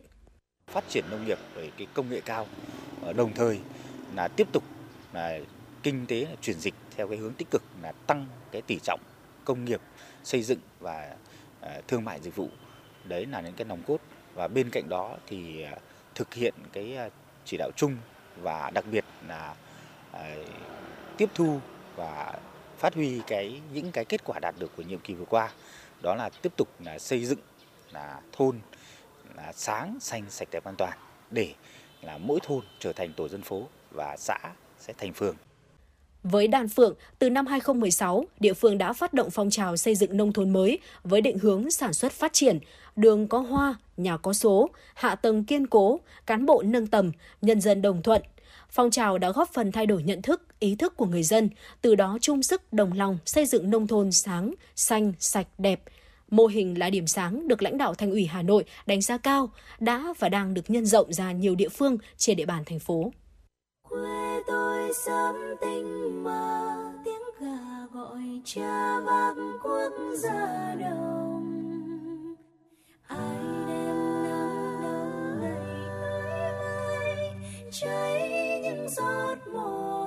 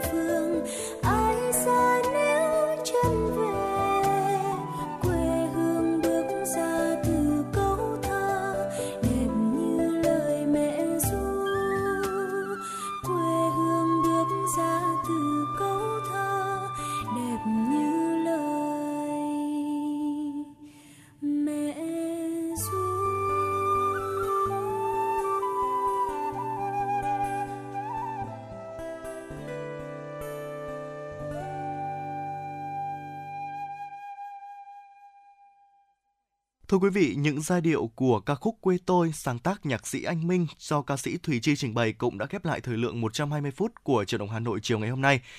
Và quý vị hãy ghi nhớ số điện thoại nóng của chương trình FM96, Đài Phát thanh Truyền hình Hà Nội là 02437736688.